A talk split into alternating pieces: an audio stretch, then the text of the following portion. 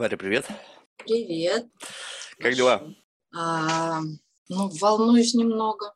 Во- Вообще расслабься. Это же точно. Вот здесь, вот, знаешь, это как раз-таки место, где можно максимально не волноваться. Слушай, Хорошо. Фу.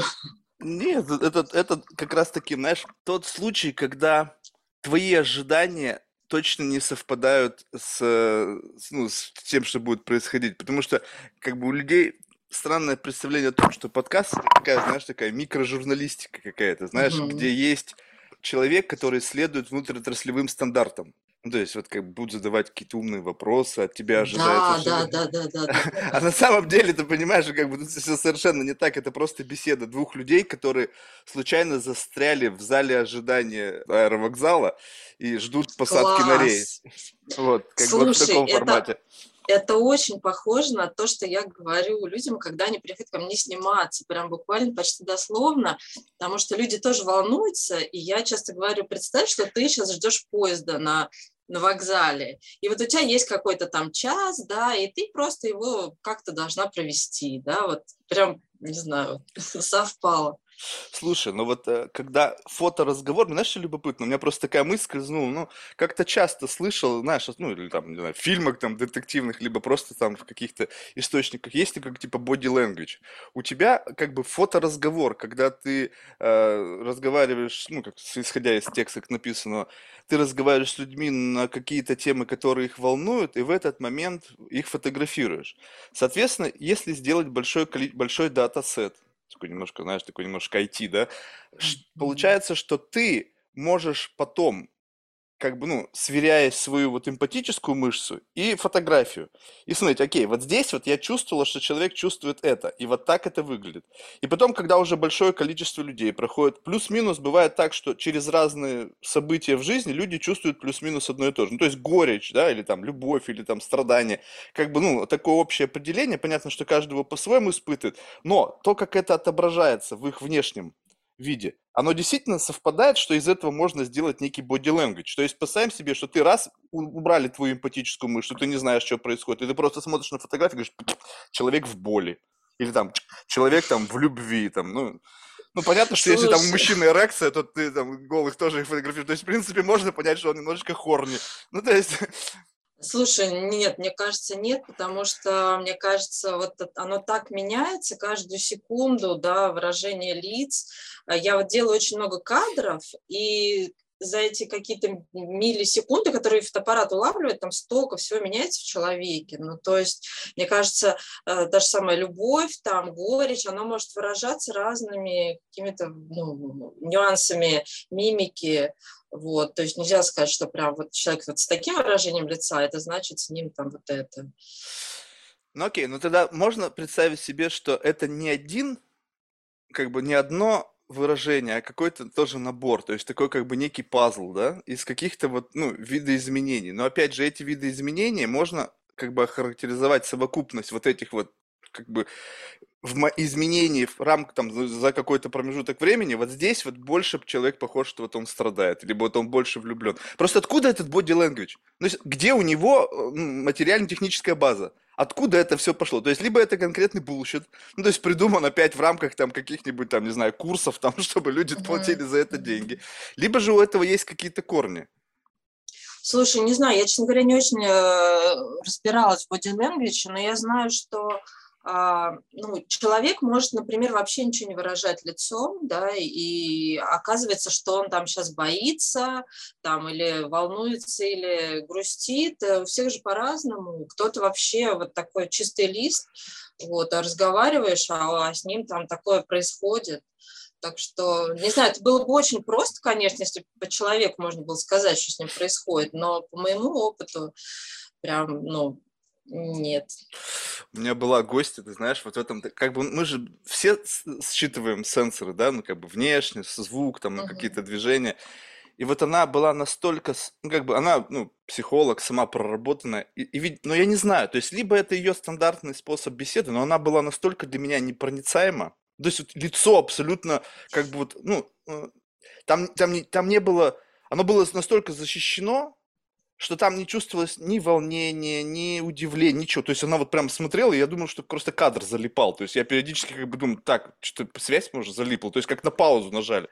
И настолько тяжело, потому что ты не знаешь, что происходит в голове человека. Ну, вообще абсолютно сложно. То есть тебе приходится как бы, знаешь, то есть если видно, что человек как бы, ну, там, как-то кивает или, ну, в общем, какая-то, какой-то фидбэк такой невербальный, то ты понимаешь, что где-то ты как бы вот, ну, вот, вот здесь, да?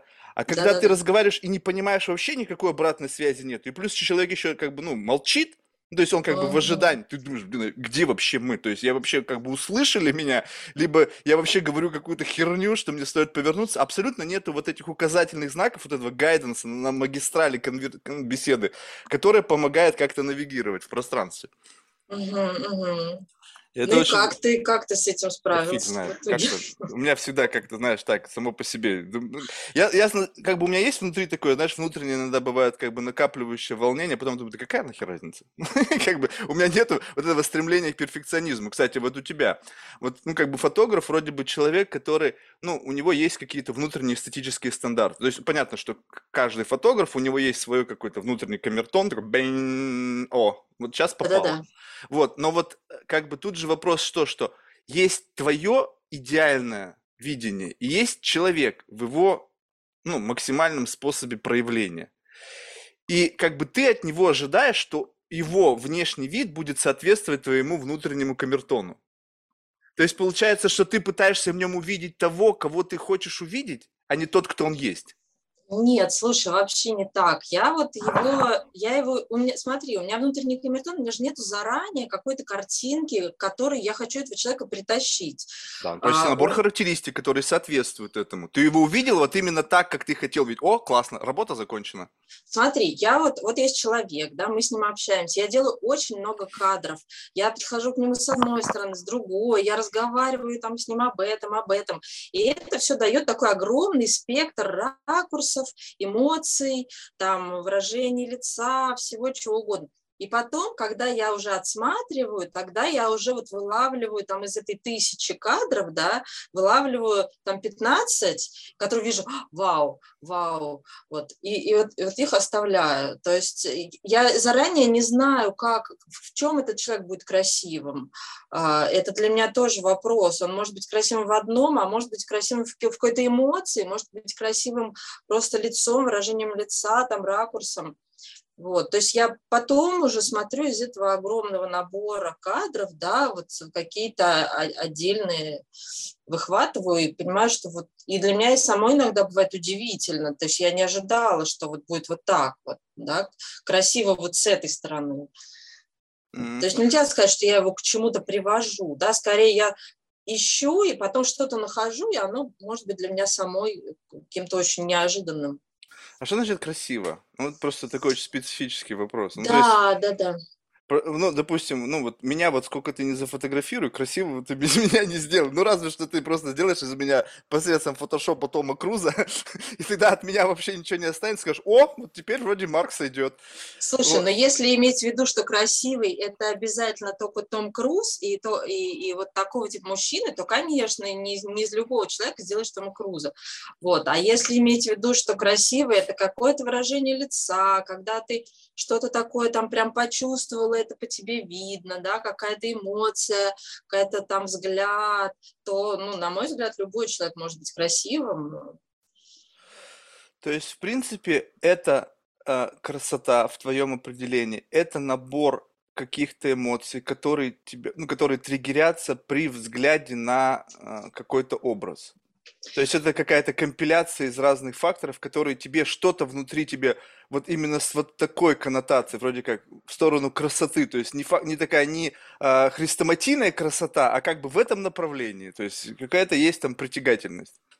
Да, там, да, там даже вот не, может быть не красота самого человека, а красота картинки, понимаешь? Там М. даже, может быть, такая композиция сложилась, что прям вау.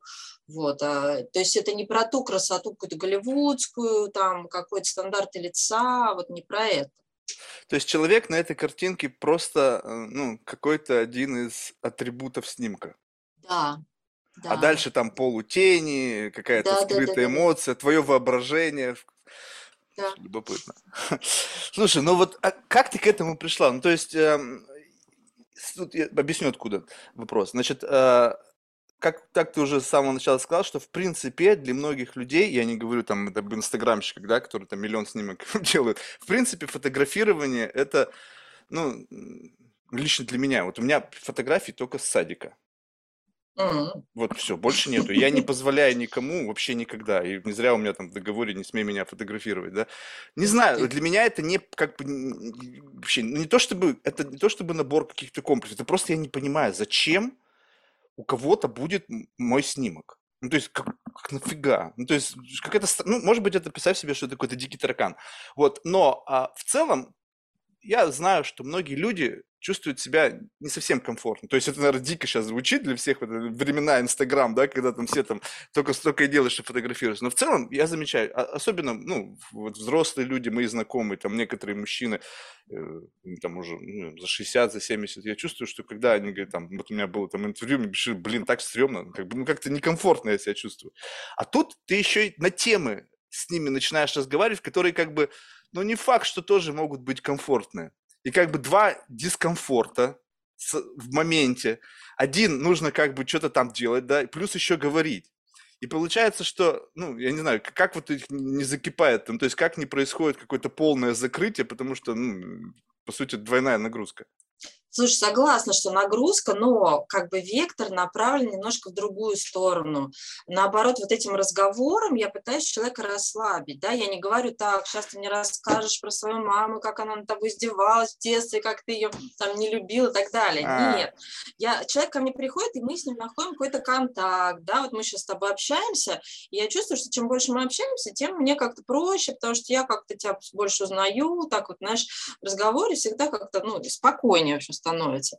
Вот, и также я человека тоже, вот мы с ним разговариваем, и ему становится спокойнее как-то, ну, так, как-то в эту ситуацию входит, вот.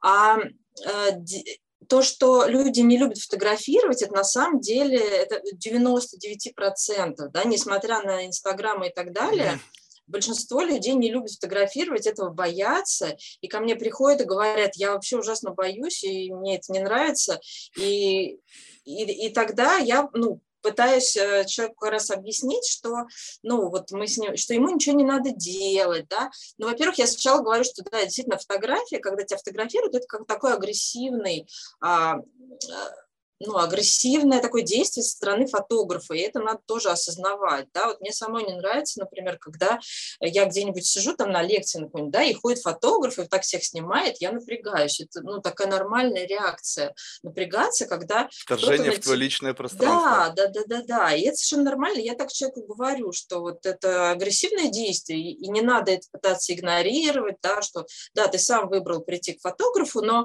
ну, ты ну, не игнорируешь, что, что это неприятное что-то, да, и когда человек это принимает, немножко уже становится полегче, да, когда не то, что я какой-то не такой, все любят сниматься, а я нет, нет, ну, все, большинство не любит, большинству людей это, ну, неприятно, сложно, и мне тоже сложно, вот меня кто-то направил вот так свой взгляд, да, свою камеру, я не знаю, что мне делать, я сразу как будто в какой-то каких-то тисках, да, я не могу уйти, я не знаю, куда мне смотреть, какое-то ограничение такое, знаешь, отсутствие свободы.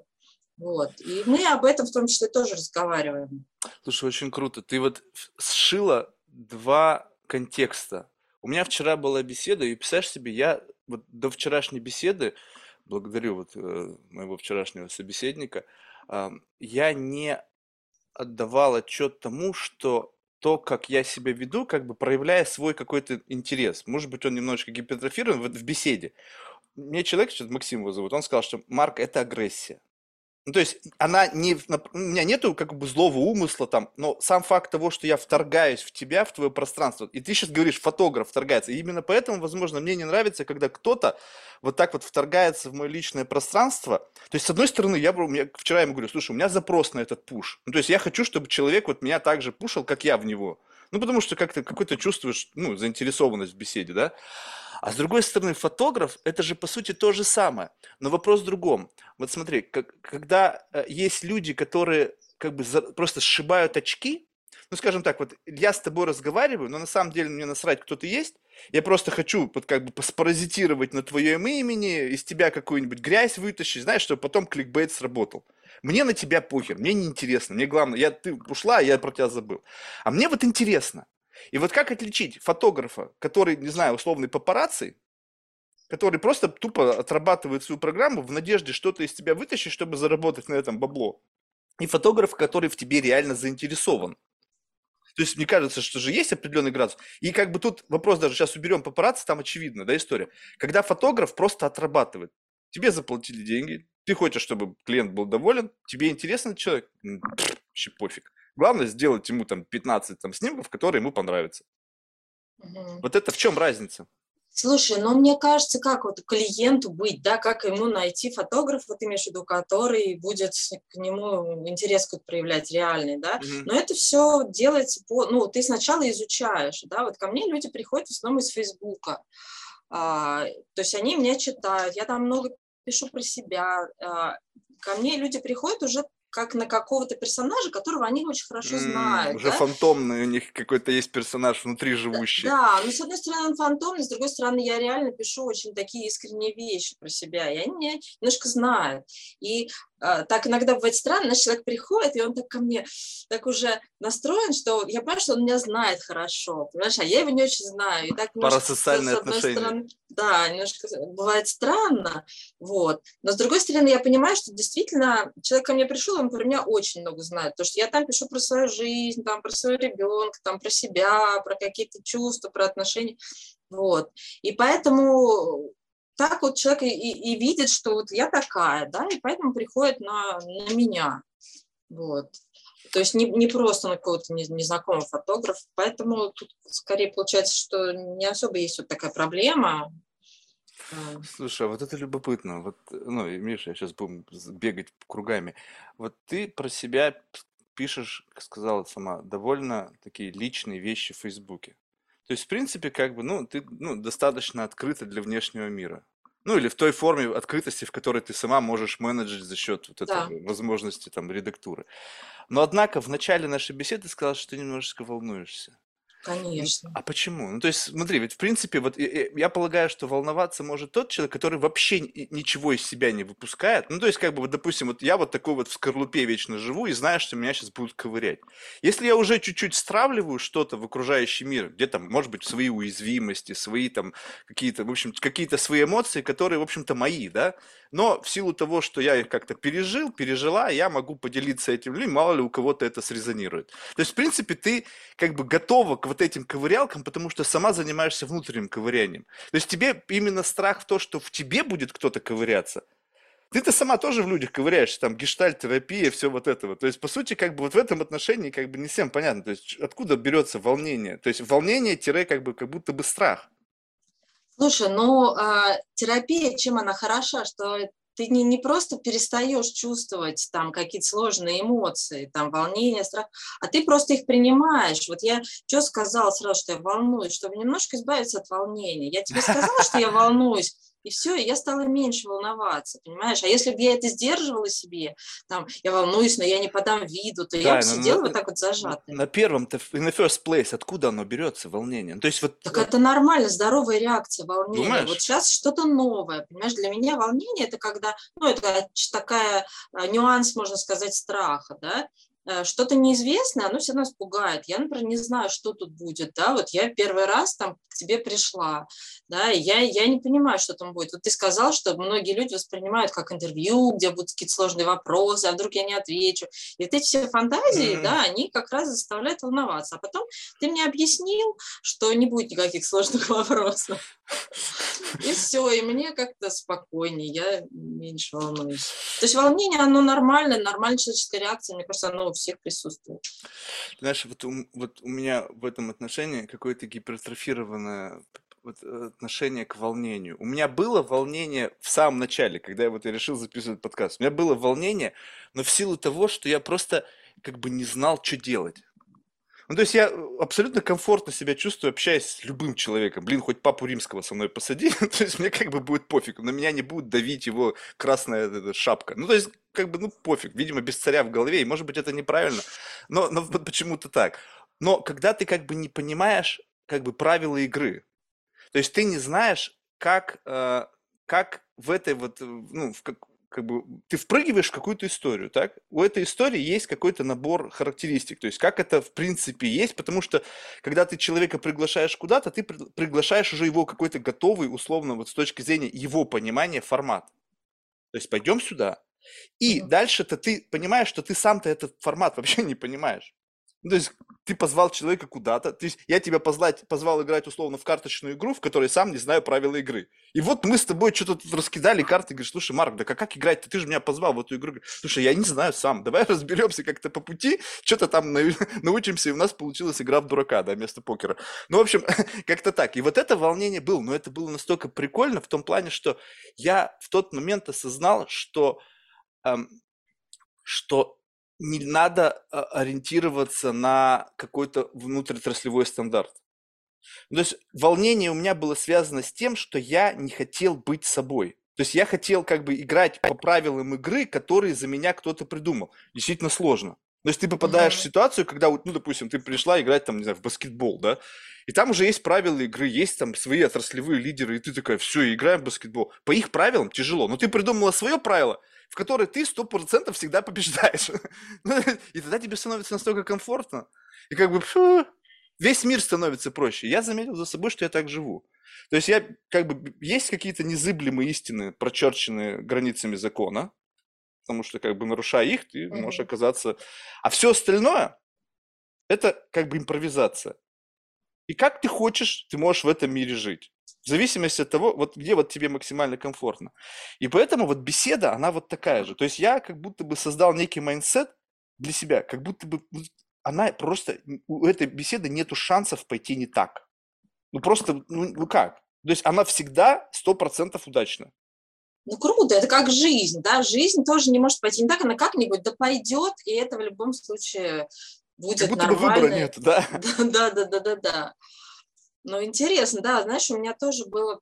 Ну, это просто потому, что тебе уже привычно это, да, ну, ты уже знаешь, ты, у тебя уже куча было этих интервью, да, Э, ты уже знаешь, что может пойти по-разному, и ты к этому как, как бы готов, да. Может быть, если тебя сейчас какие-то другие рамки, э, не знаю, там, ты придешь ко мне, например, на, на, на фотографироваться. Может быть, не ты, приду. Может, Даже ты будешь ни при каких... Не, я, я не приду изначально, потому что я просто себе не могу это просто представить. У меня э, фотография даже на паспорт вызывает, знаешь, какой-то внутренний стресс. То есть мне нужно там какой-то там ID очередной, думаю, твою же мать, это что надо сделать? Как бы, ну вот как-то, как-то бы это пройти ситуацию, когда вот этого не нужно делать. Слава богу, сейчас появились какие-то там роботы, да, которые там пришел, снимок в будке, тебя uh-huh. никто не видел, то есть какой-то коммуникация не, не human-human interaction, а там human-робот, как бы, ну пофиг. Вроде не так Слушай, страшно. ну интересно было бы с тобой про это поговорить, честно, вот что там у тебя за, за, за страхи перед фотографией? Я даже вот, не а... знаю, что это за страх. То есть, если бы я мог, я, это, это, знаешь, это не страх, как бы, возможно, страх, но и, и уловить вот эту штуку за какую-то конечность поймать и как бы начать ее к себе притягивать, разбирать просто в принципе не получается. Mm-hmm. То есть это как будто, знаешь, какая-то как какая-то вот се- такая темная энергия, темная материя, вот она вот вокруг меня, меня защищает, плавает. Mm-hmm. И, и, не знаю, видимо, знаешь, может быть из-за того, что я очень лживый. Ну, то, есть, то есть, как бы я не хочу, чтобы был отпечаток меня, чтобы потом сказали, слушай, так ведь ты вот, ты вот тут и вот тут два разных человека. Типа, ты кто на самом деле-то? Mm-hmm. А я хочу как бы быть тем, кем я хочу. И чтобы меня никто не мог сказать, слушай, ты не тот, за кого себя выдаешь. Блин, да я вот сегодня захотел таким быть, хочу сегодня быть таким. Не принципиально. И чтобы не было доказательств того, что я на самом деле не такой. Может быть, вот оттуда идет. Слушай, это на самом деле очень здоровая штука. Я сейчас читаю много книжек по психологии, и как раз вот недавно читала, что нормальный, здоровый человек – это тот, который в одних отношениях ведет себя вот так, там э, на работе он вот такой, там дома с женой он такой, с ребенком он другой, да, с кем-то еще. То есть вот это как раз здоровое э, отношение, да, э, А не, никогда человек там, все, я вот такой вот, и я везде такой. Так что ты самый, видишь, здоровый человек. Хорошо, хоть такое иногда подкрепление извне, потому что временами, знаешь, думаешь, блин, а не шизофреник ли ты? Слушай, там у тебя еще интересная штука, а я бы которую тоже хотел зацепить. Вот там про состояние внутреннего ребенка. Ты знаешь, а, вот у меня, ну, то есть это не было раньше поскольку, видимо, не было подкаста, то есть в подкастах все равно люди ведут себя немножечко иначе, чем в обычной беседе. И они как бы пытаются какие-то там вещи умные сказать, вспомнить, найти там в своей библиотеке знаний там какие-то интересные факты, такие, не просто как бы вот ради того, чтобы вот он в тему, а просто чтобы вот о себе заявить. И я достаточно часто заявляю, когда людей пытаюсь как бы склонить в какой-нибудь формат беседы, и мне говорят, слушай, ну окей, я могу в себе включить внутреннего ребенка и с тобой пойти. То есть, с одной стороны, я думаю, что получается, что вот то, куда я их зову, это настолько примитивно, что как бы нужно до уровня ребенка сказать. То есть ты вот только что был со мной такой папочка там или кто там, какие там есть, типа там учители, там, ну, в общем, ты знаешь, да, о чем идет речь. Я думаю, блин, то есть у меня как будто бы это немножечко подкусывает. То есть я думаю, блин, то есть беседа со мной, она вот такая примитивная, ну, как бы с ребенком. И как-то я пытаюсь человеку, значит, разрулить, как бы, слушай, ну вот а почему ты считаешь вот то, куда я тебя веду, это как бы вот про детство, ну, какое-то внутреннее такое. Сначала я не понимал, что вроде как люди начинают интерпретировать, не-не-не, детство это типа такая некая открытость и так далее. А с другой стороны, ты представь себе, какая у меня мысль зашла, что они как бы давая внешний сигнал, то есть потому что они предполагают, что это будет кто-то слышать, перекидывают вот это все в некий такой mindset детства в тот момент, когда у нас минимальный уровень ответственности за то, что мы делаем. Ну, то есть, как бы, ну, что он, ребенок там, фигня, да? И такое ощущение, что, как бы, когда они, как бы, идут со мной, они как бы говорят, окей, мы пойдем, но в режиме детства. То есть не в режиме взрослого осознанного человека, потому что потом нас, ай-яй-яй, могут, как, как же вы так вот собрались, вот туда пошли с Марком, ведь это же как бы плохо. И говорят, не, я же в режиме детства. Ну, как бы, что такого-то? Ну, вот ребенок поиграл, там, какое-то любопытство включил и так далее. Вот можно так это рассматривать, что режим детства – это некий защитный режим, который потом, как бы, ну, взятки гладкие. Слушай, ну я бы не сказала, потому что для меня э, внутренний ребенок – это а, скорее, знаешь, то, то, как мы чувствуем, да, а Э, в противоположность тому, как мы себя оцениваем. Ну, то есть, например, какая-то свобода. То есть это не про состояние детства, это не про состояние такое, я сейчас не буду думать. Это про вот творчество, вот это наша какая-то такая часть, которая чувствует, творит, да, которая там, не знаю, плавает и радуется. Почему вот, это знаешь? с детством тогда ассоциировали? Почему ну, это не называется ну, состояние, просто... творческое состояние, Слушай, а не детство? Ну, потому что, ну, не знаю, мне кажется, так назвали, потому что в детстве у нас наиболее вот эти все вещи проявлены, да, ребенок вот не много радуется, там он такой более свободный. А, вот, например, а, знаешь, я тут недавно заметила, что вот я шла по набережной, и люди, некоторые шли мне навстречу пешком, а многие ехали на велосипеде. И я замечала, какая разница в их лицах. Вот человек едет на велосипеде, и он такой, у него такой ветер обдувает, знаешь, у него такое лицо одухотворенное, да, а который идет э, пешком просто, он такой немножко задумчивый, ну, как-то вот я прям поймала вот эту разницу.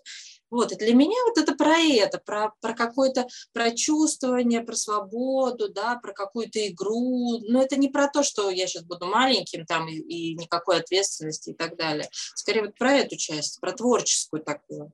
Да, но ты не думаешь, что вот это состояние в детстве, то есть я просто смотрю за своими там племянниками, да, у меня своих детей нет, но вижу, когда они играют, я вижу вот это вот какое-то действительно такая непринужденность, но ведь это все от того, что у них в башке пока слишком мало всего. Ну, то есть у них нету вот этих тараканов, у них нету каких-то там э, попытки рационализировать природу своих поступков и вот этого всего.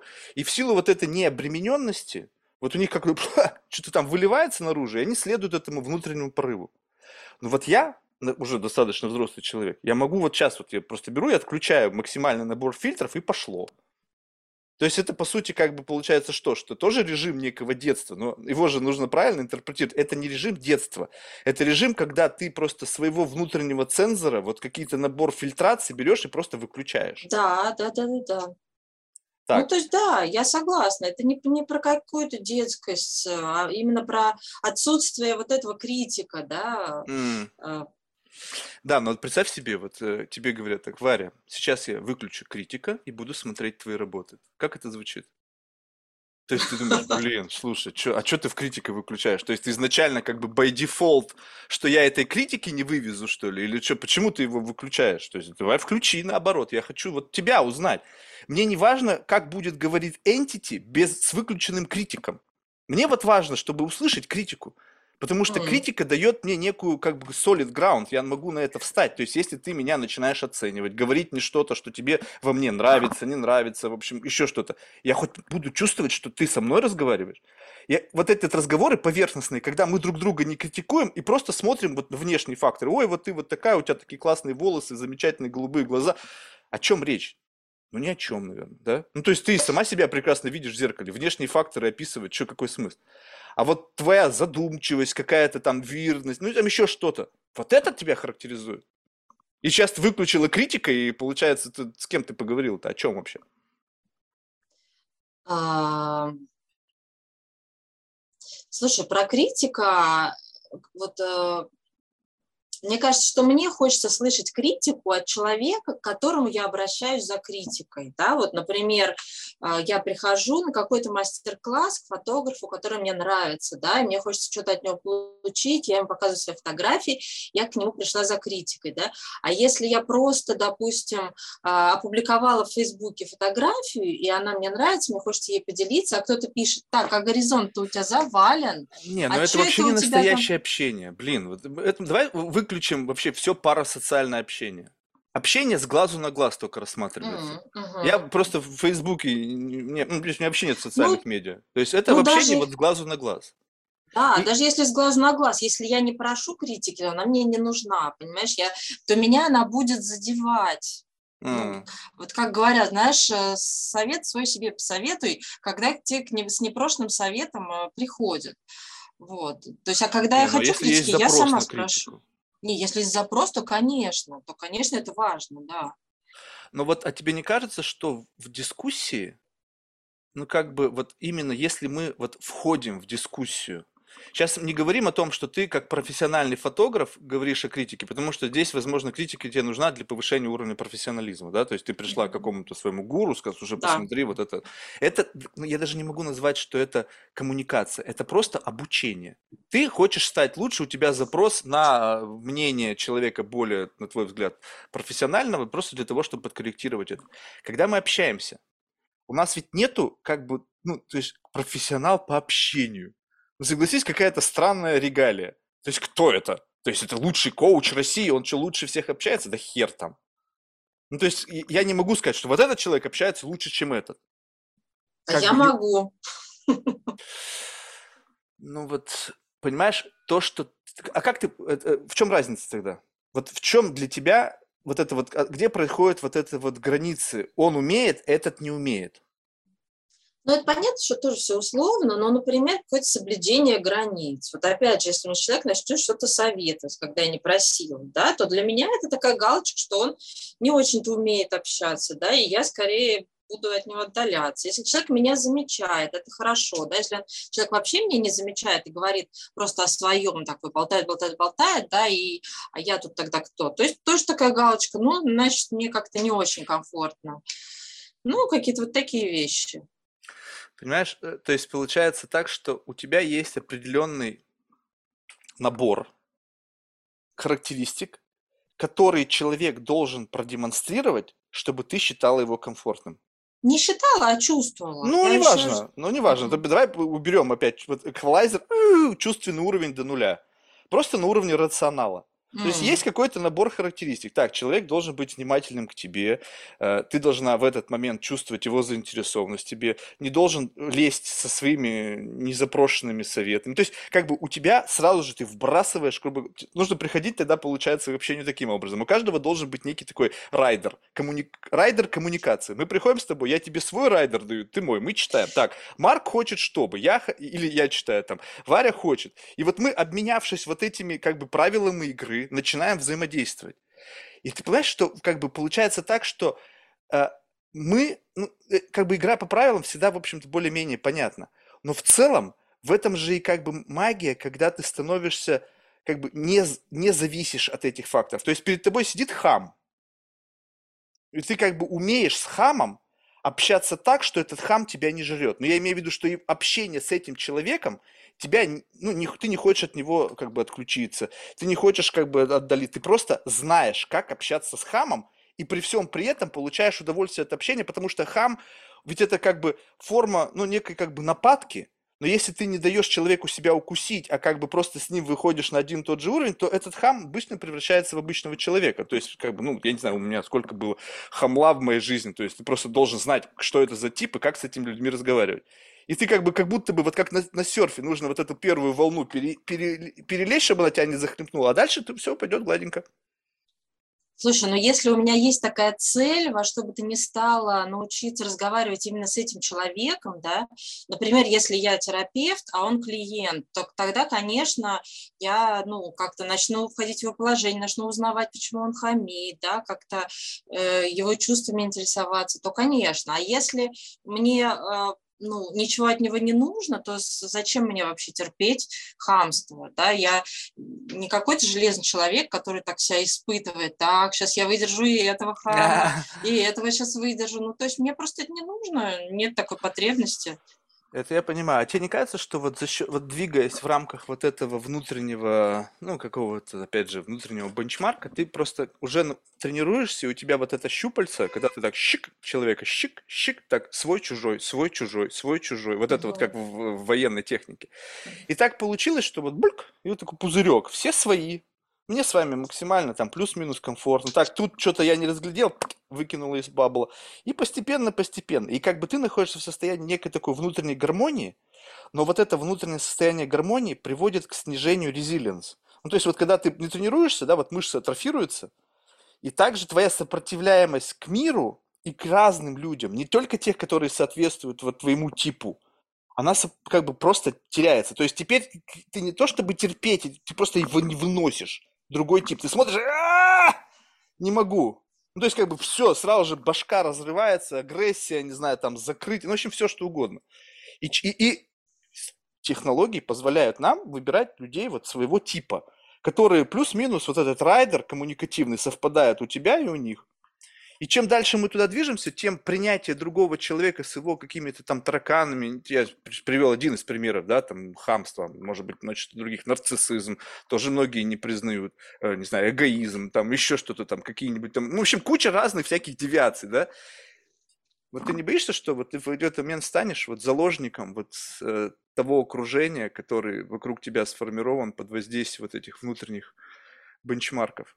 Слушай, ты знаешь, очень похоже про то, что говорят, вот, вот надо обязательно пройти там человеку школу жизни, чтобы потом... Такое ощущение, что мы человека готовим дальше какой-то армии, что дальше будет все ужасно, ему надо будет терпеть, ему надо будет выносить всяких неприятных, ужасных людей. Вот для меня, например, самые неприятные, ужасные люди были в школе.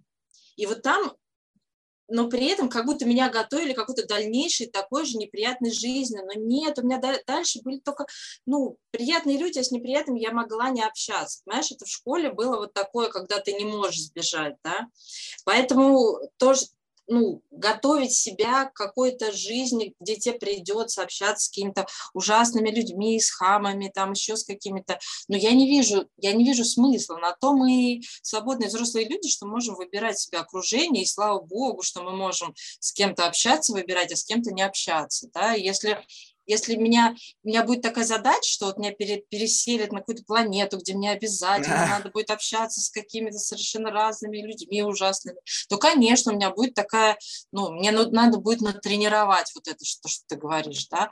А сейчас я пока не вижу, что мне надо это тренировать, как бы я могу просто выбирать, с кем общаться, с кем мне хорошо. Ну, то есть, да, это такая, с одной стороны, зона комфорта, но с другой стороны, если у меня вдруг будет задача с кем-то общаться неприятным, но я как-то научусь тогда, пока, пока ее нет. Э, я, видишь, может быть, я неправильно тебе дал понять, что не то, чтобы я тебя готовлю к такому месту, где, знаешь, там у тебя там куча врагов, и все на тебя нападают. Э, вот представь себе, что а, как бы вот ну, не знаю, может быть, это моя внутренняя заморочка, что ты как бы коллекционируешь, ну, группа звучит, да, но ты коллекционируешь вот такие внутренние майндсеты, да? Ну, то есть э, все равно можно классифицировать людей, несмотря на то, что нас очень много, плюс-минус, я думаю, можно разложить там по коробочкам. Сколько будет этих коробочек, неизвестно. Иногда бывает, что ты встречаешь человека, он из той коробочки. Иногда встречаешь человека, вот, такой коробочки у меня нет. Дай-ка я первую коробочку создам имени его, да? И вот э, внешние черты, они, как правило, ну, как бы, ты вот анализируя человека, ты для себя говоришь, так, вот с этим точно нет. И все, и как бы получается, что ты даже шанс этому человеку не даешь, потому что первичный его, твоя первичная оценка его поведения, а мы не знаем, почему она такая. То есть, может быть, он боится. То есть, знаешь, вот, э, как бы лучшая защита – это нападение, да. Может быть, он, ну, еще какой-то там, куча разных почему, да, может быть в этом человеке. Но вот как, преодолевая этот барьер, там есть что-то, что может тебе понравиться. То есть в силу того, что ты как бы вот относишься к этому вот так, то есть, как бы это как, как, как, э, как, не знаю, как какая-то золотоискание. То есть ты вот майнишь, ты же приходишь на целину, ты не знаешь, ты как бы у тебя есть ГЕС, окей, там геолога разведка показала, что тут есть там 70% вероятность залежи там золота. Ну окей, поехали рыть. Пум, роем, роем, роем, роем, нашли там самородочек ну, блин, жаль. То есть время потрачено зря. Рыли, рыли, бам, а там, блин, действительно гигантское захоронение и так далее. Тяжело кажется сначала, думаешь, блин, неосвоимая целина, нафиг мне это надо, я лучше он пойду туда, там он в ручейке сидят, чуваки моют что-то, вообще не напрягаются, и вон у них там пол горшни уже самородков. Также и вот в этом общении, то есть как будто бы я не хочу терять возможности узнать что-то только потому, что по внешним факторам мне что-то внутри подсказывает, что нет, это не твое. А вдруг? А вдруг я не знаю, что это не мое? И вообще, насколько я могу быть уверен в том, что мой внутренний цензор меня не обманывает? Кто его натренировал? Я вдруг как-то очнулся, и вот у меня почему-то вот такой тип людей да, вот такой тип людей нет. Откуда это взялось? То есть это какой-то некий common sense или кто-то, меня бабушка научила, в школе меня так приучили, мой круг общения, натренировали вот этого внутреннего цензора, и теперь он за меня решает, с кем я должен общаться ты никогда не ставила под сомнение вот эту природу своего выбора. То есть, как бы, и тут дальше все увязалось. Этот внутренний цензор, он такой хитрый, он дергает за нужные ниточки. Ага, тебе не нравится, он начинается вкачивать тебе туда, там, не знаю, серотонин, там, не знаю, там какие-то там гормоны, которые тебя начинают триггерить и так далее. То есть вот ты не пробовала задаться вопросом, а почему я так реагирую на это? Слушай, я пробую, конечно, тем более вот с тех пор, как я пошла учиться, да, я, я еще больше стала пробовать, потому что я понимаю, что какие-то первичные наши впечатления о человеке, да, может, могут искажать картинку, это то, что называется проекция, да, я, например, у меня когда-то был какой-то обидчик, который выглядел вот так-то, да, и теперь я всех людей с похожим там цветом волос, да, начинаю бояться. То есть, конечно, я начинаю изучать изучать, да, что, в первую очередь, что со мной происходит, да, то есть э, это, да, очень интересная такая тема. Я как раз туда, ну, иду. Я не то, что сразу отвергаю, да, вот у меня какая первая реакция неприязни, да, и я сразу все, не буду общаться. Я, конечно, дальше пытаюсь в себе разбираться, что такое со мной происходит, да, а, и когда я понимаю, что так, что-то не, что не то, а, как будто у меня не про этого человека сейчас эмоции, да, какие-то такие сильные, вот, тогда я, конечно, ну, дальше исследую, что там, что за человек. То есть я не, я не могу сказать, что я прям сразу отвергаю и не общаюсь. Как-то это, ну, такой последовательный процесс, знаешь. Mm. Слушай, а вот этот момент, когда ты обнаруживаешь вот это что-то странное в себе, ну, как бы думаешь, блин, а почему вообще так? Ну, то есть вот не, не то, чтобы как-то ты пролетел так, и как бы не обратил внимания, а вот почему-то вот эта мысль, как бы как вот э, какое-то послевкусие от твоего, от твоей реакции, от твоего поступка, от каких-то сказанных слов, они потом начинают тебя хантить. Думаешь, что такое? Думаешь, почему? То есть это вот в этот момент э, как бы какой-то ну, то есть какой-то уже такой э, вновь протренированный слой тебе говорит, обрати на это внимание. Либо же это совесть, там, откуда-то изнутри, говорит, слушай, ты же неправильно сделал. То есть вот кто, как, вот какая вот, э, какой сигнал заставляет тебя обратить внимание на какую-то странность происходящего? Очень сильная эмоция, которая неожиданно возникает. И тогда э, я замечаю, что так, что-то странно, что почему такая сильная. Да? И как раз ну, там мы с кем-то общаемся, и я вдруг понимаю, что меня как-то очень триггерит что-то, да, и тогда, скорее всего, это что-то про меня. Если mm. человек ничего такого не сделал, там меня не ударил, там не обозвал, а у меня уже сильные эмоции, значит, это какая-то проекция, значит, это со мной что-то, и тогда, то есть вот эта вот сильная эмоция, это такая, такая вот, э, э, ну, то, на что обратить э, внимание, и тогда я понимаю, что что-то надо в себе, ну, поисследовать. Вот, а теперь представь себе, что вот, ну, как бы, я с тобой полностью согласен, когда сильное, ну, то есть ключевое слово, да, как будто бы не пропустить. А теперь представь себе, что на самом деле мы постоянно, как бы, э, ну, вот, вот так реагируем на вопрос, что силы того, что внутри нас, как бы, трепещет, да, оно может отличаться. То есть там может быть что-то пи-пи-пи-пи-пи-пи-пи, и как бы ты совершенно не слышишь. Но вот эти пи-пи-пи, мне кажется, они тоже очень важны, потому что когда это что-то колыхает, это уже больше защита. То есть это уже значит, что где-то что-то как бы, ну, прямо вот фаерволы вот эти вот защитные, там прямо мигает. То есть там конкретное нарушение границ каких-то происходит. Искусственно созданных тобой, ну, там, в результате чего-то, травмы, не знаю, образа жизни или еще чего-то. Либо же это как бы просто вторжение. То есть человек как бы, ну, ты сказал, что он тебя не оскорбляет, значит, как бы условного вторжения нету, но почему-то граница пере, пере, пере, пере, переедена, как пройдена, неважно. Вот. Вот у меня в этом проблема. А, как бы, когда, допустим, я, ну, то есть, если я никого прямо не оскорбляю, что, в принципе, я редко делаю, то я очень часто все равно перехожу эти границы. Непонятно как. То есть я иду, и как бы там нету никаких указательных знаков. Там не стоит там столбик, там линия, там границы там Швейцарии. Нет, там его нету.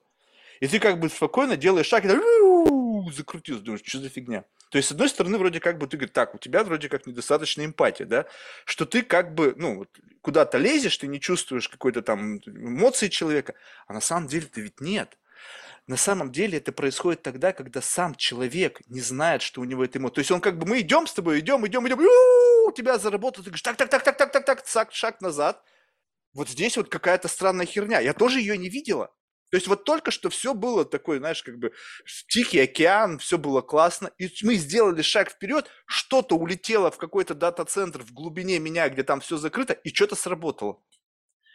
Вот такая беседа, меня прямо вот мурашки по коже, когда человек вот настолько может как бы, ну, описать вот это состояние. В большинстве случаев перешли границу, заработали эти штуки, држ, држ, држ, држ.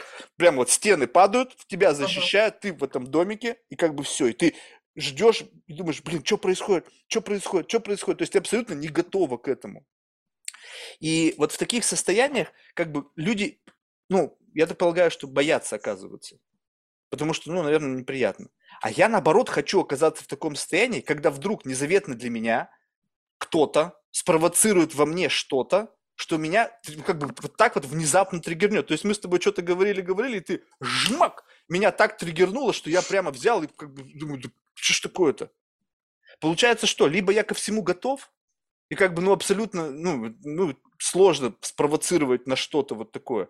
Либо же это просто другое отношение к этому. То есть ты чувствуешь, и ты как бы не считаешь, что это какой-то такой, ну, какая-то красная линия. Ты говоришь, о, вот здесь мы не были, но здесь это неплохо, здесь это интересно. То есть это все зависит от того, как ты относишься к этой мысли. Ты потому что в твоей коннотации звучит, что сильная и она как будто бы условно плохая. Ну, то есть какая-то враждебная. А ведь она может быть сильная и просто интересная. А, ну, я имела в виду, когда сильная негативная, понимаешь, когда я вдруг... А что значит негативная? Вдруг, ну, допустим, я вдруг испугалась, да, такая, которую мне не очень приятно выносить. Да? Вот я вдруг очень сильно испугалась. И тогда исследую еще, почему я испугалась. Я вот это имею в виду. А пиши, что значит испуг? Просто вот мы сейчас все услышали испуг. И вроде бы как бы все знают. Ну, знаешь, испуг раз ага, там сзади ага, подобрались, и испуг тебе там хлопнули, и ты громкого звука испугалась, но этот испуг, он как бы ну вот на, на графике всплески, потом и сразу же вниз, вниз, вниз. А испуг какой? Испуг, что ты вдруг встретилась с собой, с собой настоящий, с собой какой-то из чертогов разума, из тайной комнаты, и как бы ты поняла, что твой как бы пушистый белый аватар вообще не тот, кто ты есть на самом деле, и от этого испугался. А, вот кто я. То есть я хочу понять, об каком испуге мы говорим, потому что испуг, когда ты боишься угрозы, человек мне угрожает, как бы у меня есть угроза жизни, я боюсь за свою жизнь, страшно. Но ведь, как правило, в беседах, ну вот, ну, согласись, от меня угрозы не исходит, даже, даже как бы это невозможно. Я сижу вообще в другой стране, да, и между нами там тысячи километров. Физической угрозы от меня не может быть никакой. Слушай, я все равно могу чувствовать испуг, а, потому что ты мне можешь задать какой-нибудь вопрос такой, который я не смогу на него ответить. Почему я не по- сможешь? Ну, например, я не знаю. Не, ну Ты если я тебя можешь- спрошу, там, скажи мне там число пи, там 20, в 20 знак после Ну, запятой. например, Ну и да. что страшно, скажи, да, Марк, да иди ты в жопу, я понятия не имею. Что тут страшного? Ну или, например, не знаю, что ты можешь еще такое. Сейчас я подумаю, что ты можешь сделать, чтобы я испугалась. Да, интересно. А, Ну, ты можешь как-то меня оскорбить, например. Ну, Зачем я буду это делать? Ну, да, ну например, ну можешь же. Так, Не, ну, я ну, не ну, могу сказать, что я сейчас что-то боюсь, да, вот сейчас я ничего не боюсь, ну, как-то не особо боюсь, но просто... Да, но вот окей, давай допустим, Мгм. давай допустим, чтобы сейчас не тратить время на гипотезы. Скажем так, вот оскорбление. Мгм. Почему ты боишься оскорбления? А, Почему я боюсь оскорблений? Ну, мне это неприятно. Ну, не то, что я боюсь, да, мне скорее это неприятно. Ну, неприятно, много вещей в нашей жизни неприятно. Мы же как-то живем с этими вещами. То есть вот это вопрос именно страха. Потому что как бы неприятно это вполне себе нормальное ощущение. То есть действительно есть рационал. Человек говорит тебе неприятные вещи, ты чувствуешь себя неприятно. Логично. Но когда человек тебя оскорбляет, и ты чувствуешь страх, это Нет, скорее чу- страх заранее чувствуешь. Ну, А, ну, ты скорее, боишься знаешь, услышать оскорбление. Да, да, да, да, да. Вот. Я не могу сказать, что я сейчас боюсь. Я просто могу, например, смотри, увидеть человека, который мне условно напомнит кого-то в моей жизни, кто меня оскорблял. Да, и тогда я, конечно, буду бояться. Но другое дело, что это может быть моя проекция, да, что на самом деле этот человек вообще не такой, как тот человек, просто он на него похож внешне.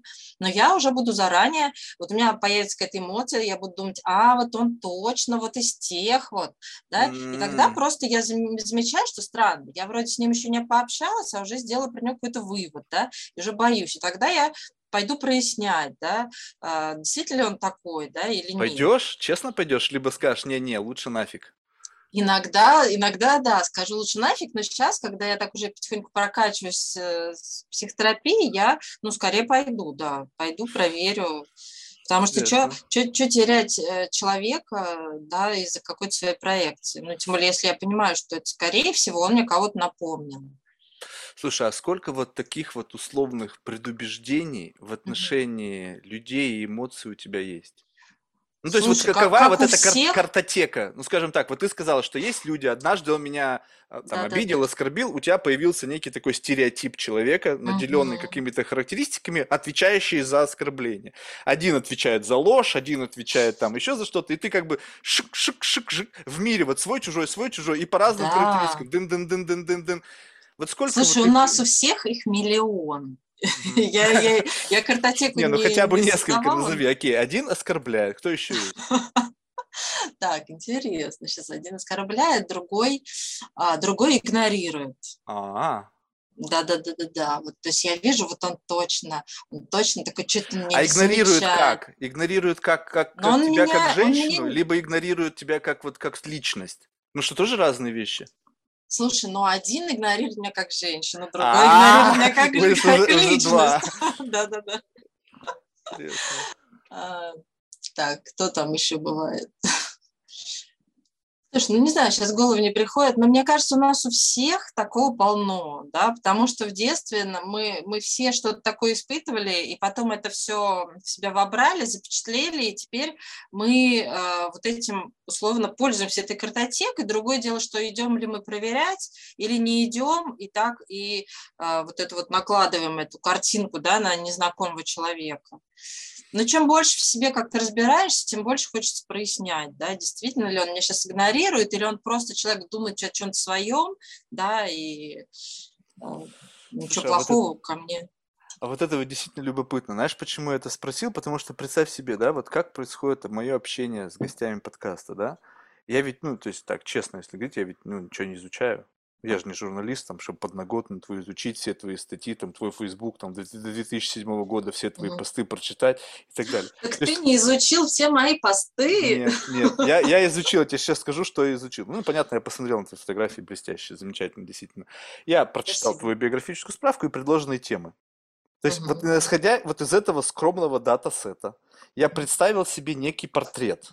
Ну, то есть, как бы, вот, какую-то ментальную конструкцию тебя. Уже что-то с ней поговорил, ну, чуть-чуть там, знаешь, какие-то... Ну, да, условно такой, знаешь, такой некий, некий такой симулированный разговор. Что-то там, мы до чего-то дошли, и раз, прым, я впрыгнул. И вот тут как бы самая интересная вещь. То есть, одно дело, когда у меня в жизни есть человек, который действительно что-то вот, ну, на что-то, что-то сделал со мной, что мне было там неприятно, больно, там, радостно, ну, в общем, неважно, сформировав этот вот какой-то стереотип, да, то тут ведь абсолютно как бы вот просто ты делаешь некий гес. И чем больше ты делаешь гесов вот этих вот, как бы вот основываясь на этом, и потом это тестируешь в беседе, тем как будто бы ты более-более эффективно начинаешь выстраивать вот эту вот, вот этого фантома, вот эту ментальную модель, ну, до начала коммуникации. И действительно, ты не поверишь, но плюс-минус, ну, как бы вот без вот таких жестких потрясений удается. Но я потом сначала обрадовался, потом сам себя как бы разочаровал тем, что я, наверное, неплохо научился э, как бы представлять себе внешнюю модель. Ну, то есть, и потом думаю, блин, а чё, чему ты научился? Ты ни хрена не научился. То есть ты как бы прочитал, человек что хотел о тебе о себе сказать, то ты и представил. Да, и да, таким да. он и представился с тобой в беседе. Угу. Что ты, что ты, какую ты модель нарисовал? Да никакую ты модель нарисовал. И потом подумал, ну окей, а вдруг то, что человек написал, и то, кем он представился, на самом деле не тот, кто он является на самом деле. И ты подумал, вот это интересная тема для беседы. То есть ты как бы постоянно, несмотря на то, что ты представил себе ментальную модель, которая подтверждена внешними факторами, то есть Инстаграм, Фейсбук, uh-huh. работа и так далее. Смотришь, совпадает, окей. Но ты входишь в беседу с некой гипотезой, что тот, кто есть, на самом деле выдает себя за другого и пытаешься это проверить.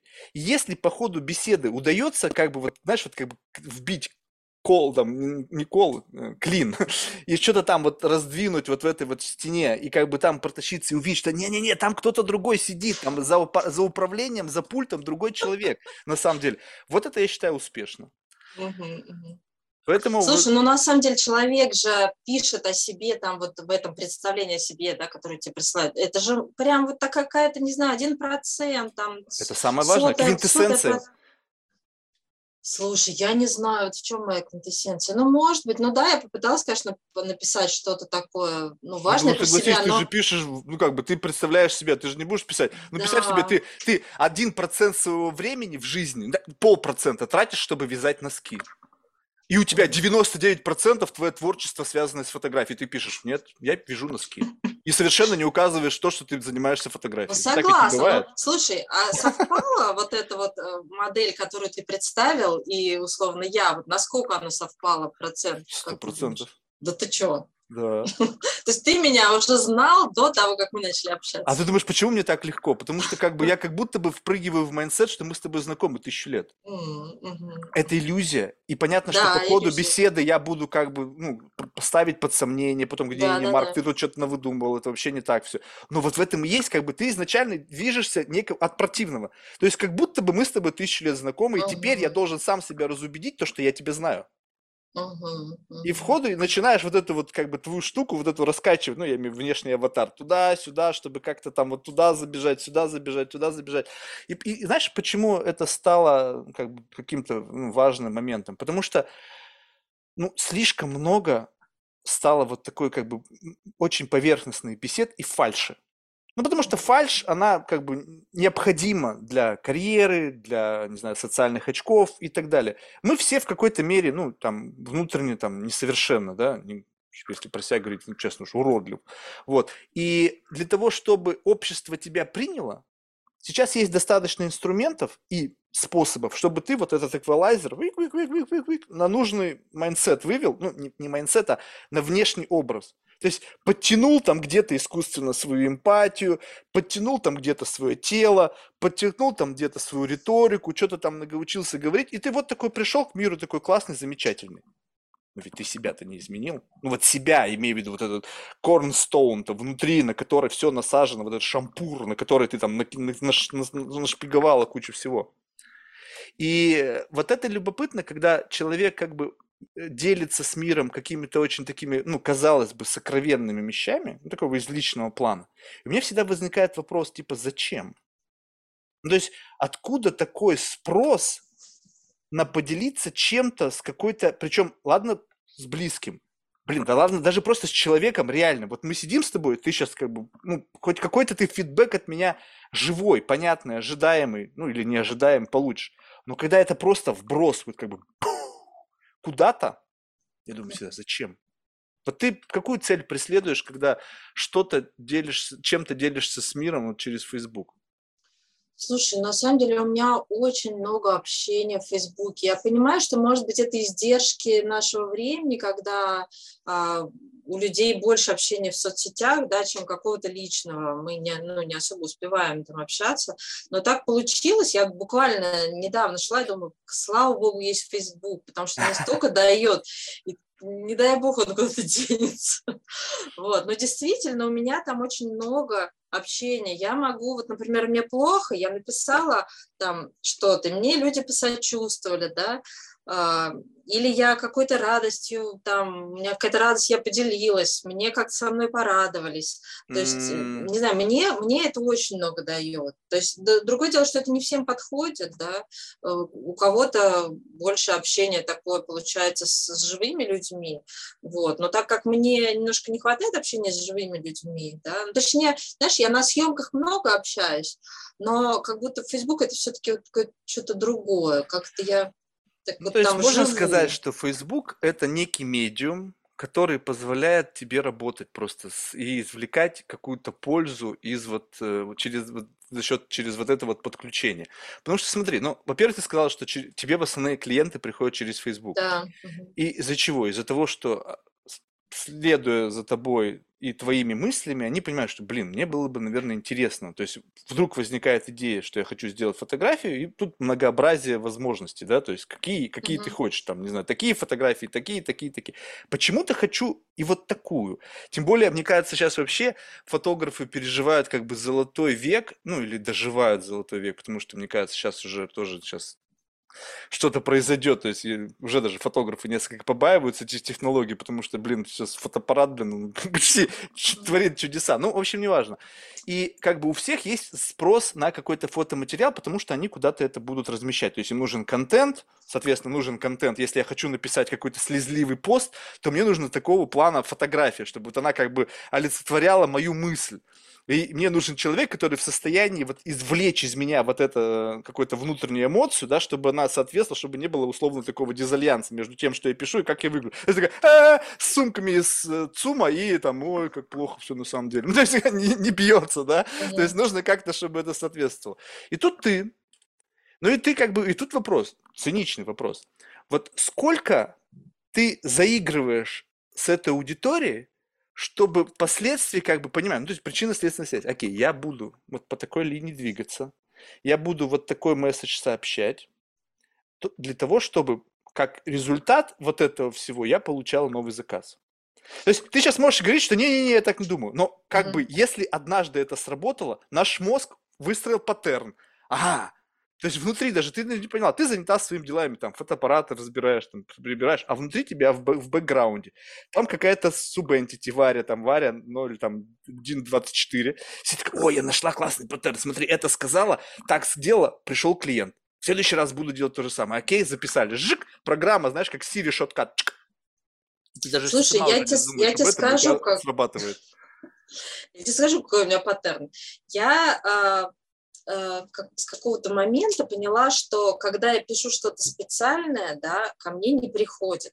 Когда я прислушиваюсь к себе, можно сказать, что это паттерн все равно. Когда я прислушиваюсь к себе, пишу то, что я сейчас чувствую, и размещаю фотки, которые мне самой нравятся, когда я сама что-то чувствую и говорю об этом, тогда, тогда и люди как-то это чувствуют и ко мне приходят. Да? Я просто уже много раз пыталась, например, писать, что вот, я зову вас на съемки такие-то, я там придумала формат такой-то, и никто не идет, да, потому как будто вот, вот это мое намерение как-то что-то сделать специально, оно не срабатывает да, а просто писать про себя, и тогда почему-то народ Не, ну это и называется sales speech, то есть ты берешь и как бы оттачиваешь message, approach, как бы, ну, это же стандартно, то есть я вообще все 13, все, все 13 лет в бизнесе, сколько наша компания, этим и занимаюсь, ты оттачиваешь message, чтобы он был just enough, чтобы триггернуть, и в то же время не выдавал вот прям вот такой, чтобы это не выглядело галимо как sales.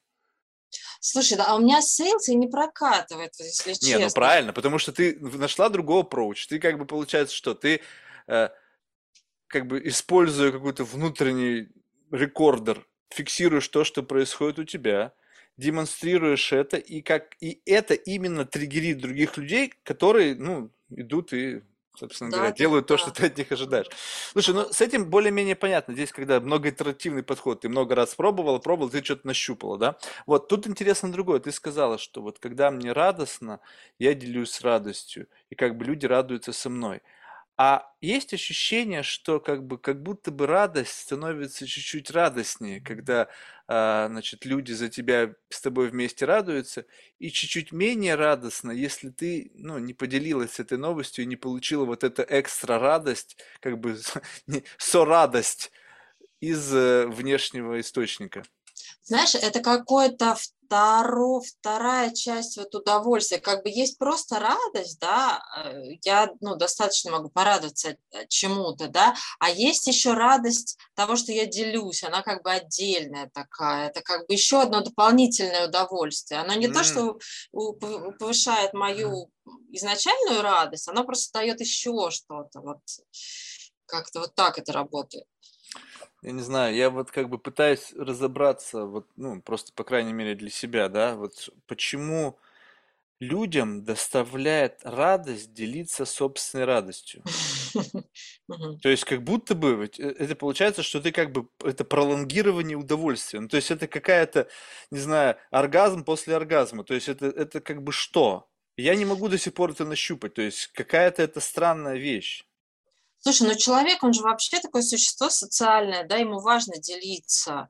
Вот э, ему важно, когда ему плохо, да, произнести, э, там, назвать свои чувства, и чтобы человек откликнулся и сказал, вот я тебя вижу, я тебя, я тебя, я понимаю твои чувства, да, и также и с радостью, когда хорошо, то тоже нам важно, чтобы кто-то откликнулся. Мы как бы об этого человека э, больше, как бы, ну, ну, как бы, знаешь, наша наше чувство становится более легитимным, что ли, вот как-то так оно работает.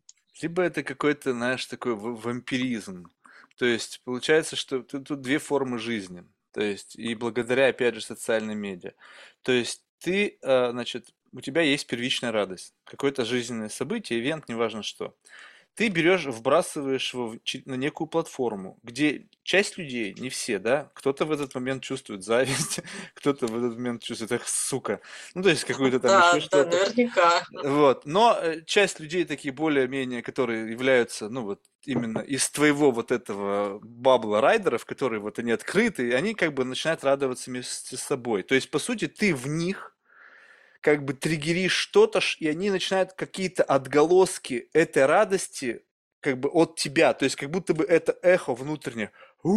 И внутри там что-то сработало, или и я просто пытаюсь понять, это мотивация. У человека должна быть мотивация. Взять и написать какой-то комментарий. Ну, то есть вот просто взять и написать. То есть у меня, как бы, во-первых, ну, за, за какие-то там, может быть, ну сколько там интернет, вот социальные медиа? Ну, ну с 2008 года, ну, я, наверное, ну, пять, может быть, написал каких-то, ну, комментариев просто Мгм. в постах людей. Вот один недавно написал, один свой знакомый, который у меня тоже был на подкасте. Ну, просто шутки ради, там, просто меня что-то увидел, было игривое настроение, я про кого-то смотрел, думаю, дай-ка я напишу. Но в целом, это же как бы требует от тебя какого-то, ну, как бы экстра, да?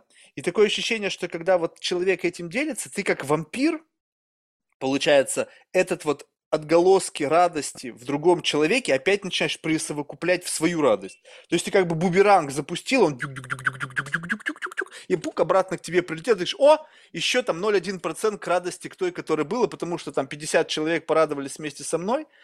И вопрос в другом, что это как бы некое же подкрепление – то есть некая как бы валидация радости, что да, действительно, это радует. Потому что представь себе, ты чем-то порадовалась, да, а я смотрю это, и меня это вообще не радует. Мгм. Я думаю, слушай, а чему ты тут радуешься? Тут как бы радоваться нечему. И если такие все люди вот так вот тебе из твоего списка друзей такое написали, представь себе, как тебя это обломит. Ну, поэтому у меня совершенно разные там друзья, понимаешь? Не, ну а представь себе, что сто процентов все сказали, блин, Варя, а чему ты радуешься? Это же как бы common sense. И ты тут, блин, бам, и тяжело. Или ну, наоборот. конечно, конечно. Я хочу раз и все порадовали. Ну, вот, не разделить, понимаешь? Это как бы, вот это, мне кажется, такая несколько лицемерная. Ты хочешь усилить ее за счет реакции других людей. Да, но это нормально, это нормальная реакция. Ну, в смысле, это нормальное желание. Порадоваться и увидеть, что другой человек за тебя тоже порадовался.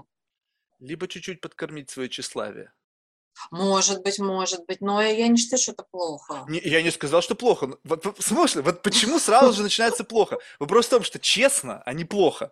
То тщеславие, да, оно, оно есть, да. Ты же фотограф, как бы как без тщеславия. Конечно, То есть ты же конечно. художник, художник, он в какой-то мере купается в этом тщеславии, да, в этой да, славе. Да, да, Слушай, а почему люди немножечко стремаются этого? Ну, то есть я сейчас не говорю о другой шкале, когда люди как бы вываливают вот это тщеславие, вот прямо оно у них уже гипертрофировано, uh-huh, то есть они все делают и как бы только ради этого. И это может быть перебор. Но когда это ну, в рамках разумного какого-то... Слушай, ну потому что нам в детстве что говорили? Что хвастаться нехорошо, а то, что нам говорят в детстве, оно у нас на подкорке, понимаешь? И поэтому человек растет, ну, уже растет, и он уже взрослый, и он, и он боится сказать, что он что-то хорошо. И он говорит, да у меня так, все так, чтобы лишь, лишь бы кто-то не сказал, да он хвастается. Ну, а это какая действительно важная часть, мне кажется, ее присвоить, что действительно у меня что-то хорошо, и я могу об этом сказать. Вот, ну, то есть я как-то этому учусь, знаешь, тоже сначала было тяжело прям говорить о том, что у меня, что у меня там хорошего в жизни. Вот, но мне кажется, в этом нет ничего плохого, но установки у нас такие, что изначально нам кажется, что это плохо. Ну, конечно, не чересчур как-то. Слушай, ну вот одно дело, а, когда делиться как бы, ну, радостью от собственных достижений, да? Ну, то есть mm-hmm. ты что-то сделала, и вот как бы я рада этому. А ты знаешь, вот, ну не знаю, а, выглядит, опять же, немножечко по-детски, да, ну вот мы же, ну, мы, я имею в виду люди, которые так или иначе взаимодействуют с детьми. Вот бывает ко мне подбегает там моя племянница, типа там, дядя, дядя, посмотри, что я нарисовала, да. Я смотрю, ну как бы, ну очевидные каракули. Ну, то есть, как бы я раз, как бы, ну, никого, если рядом нету, но я имею в виду папу, маму, говорю, слушай, ты знаешь, я говорю, ты пойди, посмотри там что-нибудь, посмотри, как дети рисуют, и как бы старайся лучше. Ну, и как бы, на, там, иногда бывает, э, и убегает. И раз, если там, не знаю, там брат или сестра увидят, ну, в зависимости от того, в какой я семье, у меня их там много, они говорят, слушай, а что ты как бы не похвалил-то? Я говорю, а за что хвалить-то? Ну, то есть, как понятно, что это лучшее, что она могла сделать, да, то есть вот как бы лучшее то, что она в этот да-да-да. момент времени могла, и она ждет этого внешнего подкрепления. Это понятно, это детство, то есть здесь я просто козел. Но в будущем, когда я смотрю на людей, и я прекрасно понимаю, что то, что они сделали, возможно, то, что они сделали, это лучшее, что они могли из себя выдавить в этот момент времени. Так? Ну, то есть это объективно. Это та же самая история с ребенком. Когда Вообще он, там, все 4... люди, все люди делают лучшее, что они могут в этот момент. Вот, но, ну согласись, как бы, ну вот в мире в таком циничном, иррациональном, да, я вот прежде чем вот так вот заявить о чем-то, я посмотрю вообще, а кто что делает-то. Ну, то есть понятно, что я, это лучшее то, что я мог сделать. Ну, а зачем вообще об этом говорить? Потому что то, что лучшее ты смог сделать, это худшее, по больнице. А тебе Люди важно... теперь не стремаются как бы вот, о, посмотрите, что я сделал, я что достиг. Или там, какая мысль меня светлая посвятила, я так этому... Я думаю, твою же мать, думаю, чему ты тут радуешься? И, и, и как бы я понимаю, что, возможно, это вот то недостающее. То есть мне нужно просто, я хочу чувствовать радость хоть хотя бы от чего-то. Знаешь, вот ну, как бы, видимо, в жизни людей столько мало радости, что ну хотя бы что-то бы мне вот от, откусить, поделиться хоть какой-то эмоцией. И да, чтобы вы меня еще сверху эту эмоцию подгрузили, сказали бы да-да-да, молодчага и так далее. И вот это, как бы, мне кажется, начинается опять такой некая социальная игра, когда одна часть людей, как бы вот, ну, особенно это в американском обществе, ну, это плюс, конечно, большой, когда они тебя как бы, ну, хвалят, то есть за любую твою херню, как ребенка. Ой, ребеночек покакал, ой, какой молодец, посмотрите, как классно, какие, какие какусечки. Ну, то есть, и, и вроде как бы ты на это, это наполняет твои паруса. То есть, дунуло, и ты там на сантиметр да. приблизился, еще одна итерация, еще одна итерация, и бесконечное вот это цикличное движение воздуха. Но в то же время мне кажется, это чуть-чуть тебя и как бы, как бы в зазеркалье тебя отводит. То есть ты как бы теряешь границы, кто ты. Когда люди абсолютно как бы заявляют, что ну, представь себе написать, я эксперт, и там в чем-нибудь, ты думаешь, твою же мать. Нет, ну вот если ты эксперт там в 25 лет, то вот человек, который всю жизнь посвятил этому, он кто? Как, каково его название? То есть если есть у эксперта как бы как некий градиент, да, уровень экспертности, то тогда нужно говорить, я эксперт 1.1. Или, а я эксперт 99.99.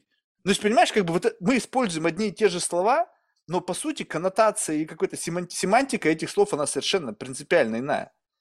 И вот здесь вот мне любопытно, вот ты считаешь, что вот, ну, вот это нормально как бы двигаться в тщеславии, но ты не считаешь, что это, это должно быть как бы, ну, не, в рамках некого как бы common sense? Знаешь, мне кажется, тут две разные шкалы существуют. Есть шкала какого-то ну, допустим, возьмем искусство, да, возьмем вот рисование, да, худо, художников. То есть есть какая-то шкала мирового там искусства, да, известных художников, там, Пикассо и так далее, да, и можно себя с ними сравнивать, а можно просто заниматься творчеством, которое тебя драйвит, да, и тут уже не может быть никаких там, э, ну, никаких, ну, как бы все, меня, меня не, ну я понял, я понял. Ну, головы. Ну, то, есть, то есть, то есть человек ты ориентируешься на внутреннего цензора, а не на ну, внешнего. Ну, даже не на цензора, а я ориентируюсь, когда я занимаюсь творчеством, я ориентируюсь на драйв, больше ни на что. Если я буду думать так, а нарисую я сейчас как Пикассо или нет, то все, я ничего не сделаю. Понимаешь, это обрубает все возможности моего внутреннего вот этого творца. Понимаешь? А дальше уже, если я хочу войти вот в этот вот ранг там художника мирового уровня, тогда я уже буду сравнивать, ой, а где Пикассо, а где я, понимаешь? А пока я хочу просто творить, пока я в этом процессе, мне вот просто вредно туда смотреть. Вредно смотреть, кто что там делает. Потому что сравнение, оно иногда очень такую плохую вещь делает. Да, но э, это же вот как бы для тебя это вну- для, для как бы вот, ну, внутреннего двигателя. То есть ты просто следуешь какому-то внутреннему порыву, что ты делаешь, так? Но когда да. ты это являешь миру, ты же не можешь обижаться на то, что вот у меня есть свой внутренний какой-то система ценностей. То есть я, может быть, насмотренный там на Пикассо, Мане, там, Ван Гога, я не знаю, там, на каких-то абстракционистов, не знаю, там. Ну, в общем, неважно кого, в каком жанре ты работаешь, у меня есть определенный уровень насмотренности. И вдруг это появляется перед моими глазами. Ты вот воодушевлена своим там творческим порывом, посмотрите, что я сделал. То есть я должен себя чуть-чуть калькулировать свой тезис или свой комментарий в отношении тебя, потому что как бы я должен сразу же поставить выкинуть мою систему координат. То есть у тебя явно, ну, как бы гипертрофированное отношение к, ну, ты, допустим, искусствовед, да, и я должен поделиться с тобой месседжем, который тебя будет наполнять твои паруса без относительно того, что я по этому отношению думаю, либо я должен сказать то, что я думаю, без относительно того, как ты на это отреагируешь. Слушай, ты вообще ничего не должен. Нет, ты ну подожди, ну вот если два хочешь, варианта. Но, но ты дальше будешь иметь дело с последствиями, и все. Ты выбираешь, как себя вести. Если ты, допустим, выбираешь сейчас меня оценить, а я не готова к оценке, я могу сказать, блин, иди в жопу со своей оценкой, там, я, я не хочу слышать, я просто Почему творю. так? Ну, ну, допустим, ну, потому что я в этот момент, допустим, уязвлена как художник. Ну, я, смотри, ты ничего не должен, но я ничего не должна, понимаешь? У нас свободное общение. Да, Просто... но ты же как бы предполагаешь, что вот, э, то, я, это понятно, что никто никому ничего не должен, но ты же, когда что-то делаешь, ты же, а, ты же не в, не в зазеркале находишься, ты же понимаешь, что да, я сейчас не, не готова сравнивать себя с внешними какими-то там, э, ну, этими мастодонтами вот этой, и я делаю то, что делаю, но когда тебя кто-то с этим внешним сравнивает, почему в тебе это вызывает агрессию? Почему? Ну, кто-то человек, просто у него вот такая система координат. Вот представь себе, что, допустим, ты наткнулась на человека, блин, он поэт, или он там всю поэзию, русскую там, поэзию там Серебряного века знает на зубок. И ты, слушай, у меня тут стишок я сочинил, он, слушай, думаешь, какое говно. Слушай, ну вот, блин, ну говно. Конечно, меня это обидит, слушай. Если я тут такая радостная вся в творчестве, а мне говорят, это говно. Да блин, ну я просто хотела потворить, понимаешь? Вот знаешь, мне нравится в этом ну, плане Джулия Кэмерон, которая как раз говорит про вред вот этого критика, да, про вред вообще критики что есть какое-то там искусство, мы его не берем, есть просто творчество, да, и мы все как раз забиты тем, что вот этой оценкой. У нас э, перекос вот в эту сторону, понимаешь? И я за то, чтобы немножко выравнивать как раз, чтобы человек себе позволял творить. Потому что многие не позволяют, говорят, ой, я не умею рисовать. И они себя лишают очень, ну, многого, потому что они как раз боятся, что сейчас кто-то придет и оценит. Я не говорю, что оценка – это плохо, я говорю, что просто есть перекос, потому что он с детства у нас оценивают так, ты должен рисовать так, то ты плохо там сделал вот так, надо еще лучше. И тогда наш внутренний вот этот творец, он просто ну, зажимается и решает ничего не делать. Согласен. А вот ты, тебе не кажется, что вот, вот, вот как бы как будто бы мы вошли э, в эру такой, ну, понятно, что это звучит, наверное, дико, да, если брать, наверное, средний градус, но как будто бы вот в этом таком правильном слое, да, где все, в общем-то, чувствительные, эмпатичные, все такие классные, с бумажными трубочками и смузи, там как будто бы все вот чирят тебя, то есть они тебя поддерживают, такой, все классно, молодец, молодец. И представь себе, когда, ну вот, нету вот этого, как бы, ну, такого трезвой оценки, люди начинают как бы творить, и это отсутствие вот как бы такой критики, оно как бы теперь, ты можешь миру любое говно явить, вот безвкусную какую-то там, вот знаешь, бесцветную блевотину – и обязательно найдутся люди, которые вот они как бы вот мы, мы должны быть более вот человечными, должны давать людям возможность. И как бы найдется всегда, а в силу большого подключения, найдется какая-то группа людей, которая в силу вот этого подкрепления даст тебе знать, сказать, а нафига становиться лучше? Это уже классно. Ну, то есть, ну, уже классно. Смотри, вот, я что-то сделал, там, какую-то фигню, и вот там, там, 3000 человек сказали, что это супер. Блин, я уже почти профи. Ты что-то еще а, нет. мазнула, другие там еще, слушай, ну еще там 3000 человек, и все, и нафиг. То есть мне кажется, что вот а, а путь Творца, вот представь себе те времена, да, когда ну, было признание заслужить, это, это, это была боль, это было сражение, это было ну просто какая-то война, оно тебя закаляло, и ты приходил, ну, как бы а, ошибка выдерж... выжившего, либо там, не знаю, как это, либо это как его, э, теория эволюции, да, когда ну, выживает сильнейший. И действительно, ты смотришь на это, и ты что-то чувствуешь. Сейчас многообразие всего, то есть я рад, что люди стали больше творить, возможно, намного лучше, чем заниматься какой-нибудь херней, но в целом градус вот так вот, чтобы ты смотришь и думаешь, блин, ну в целом какая-то лажа. Вот я ничего не испытываю. Не, бывает, конечно, моменты, когда ты смотришь и говоришь, классно там или еще что-то. Но в целом вот за счет того, что все как бы ну, пытаются быть вот такими, как бы, ну тебя немножечко как бы защищать от их же собственного какого-то внутреннего говна, ну то есть неважно, у меня плохое настроение, фу, ты стрёмно сделал, или еще что-то. Они как бы немножечко дают тебе ложные сигналы, и не факт, что ты будешь как бы вот, ну, двигаться в нужном направлении. То есть как будто бы вот этой силы, которая тебя, сила сопротивления приводит тебя на более высокий уровень с точки зрения профессионализма. Слушай, я, я ну, согласна.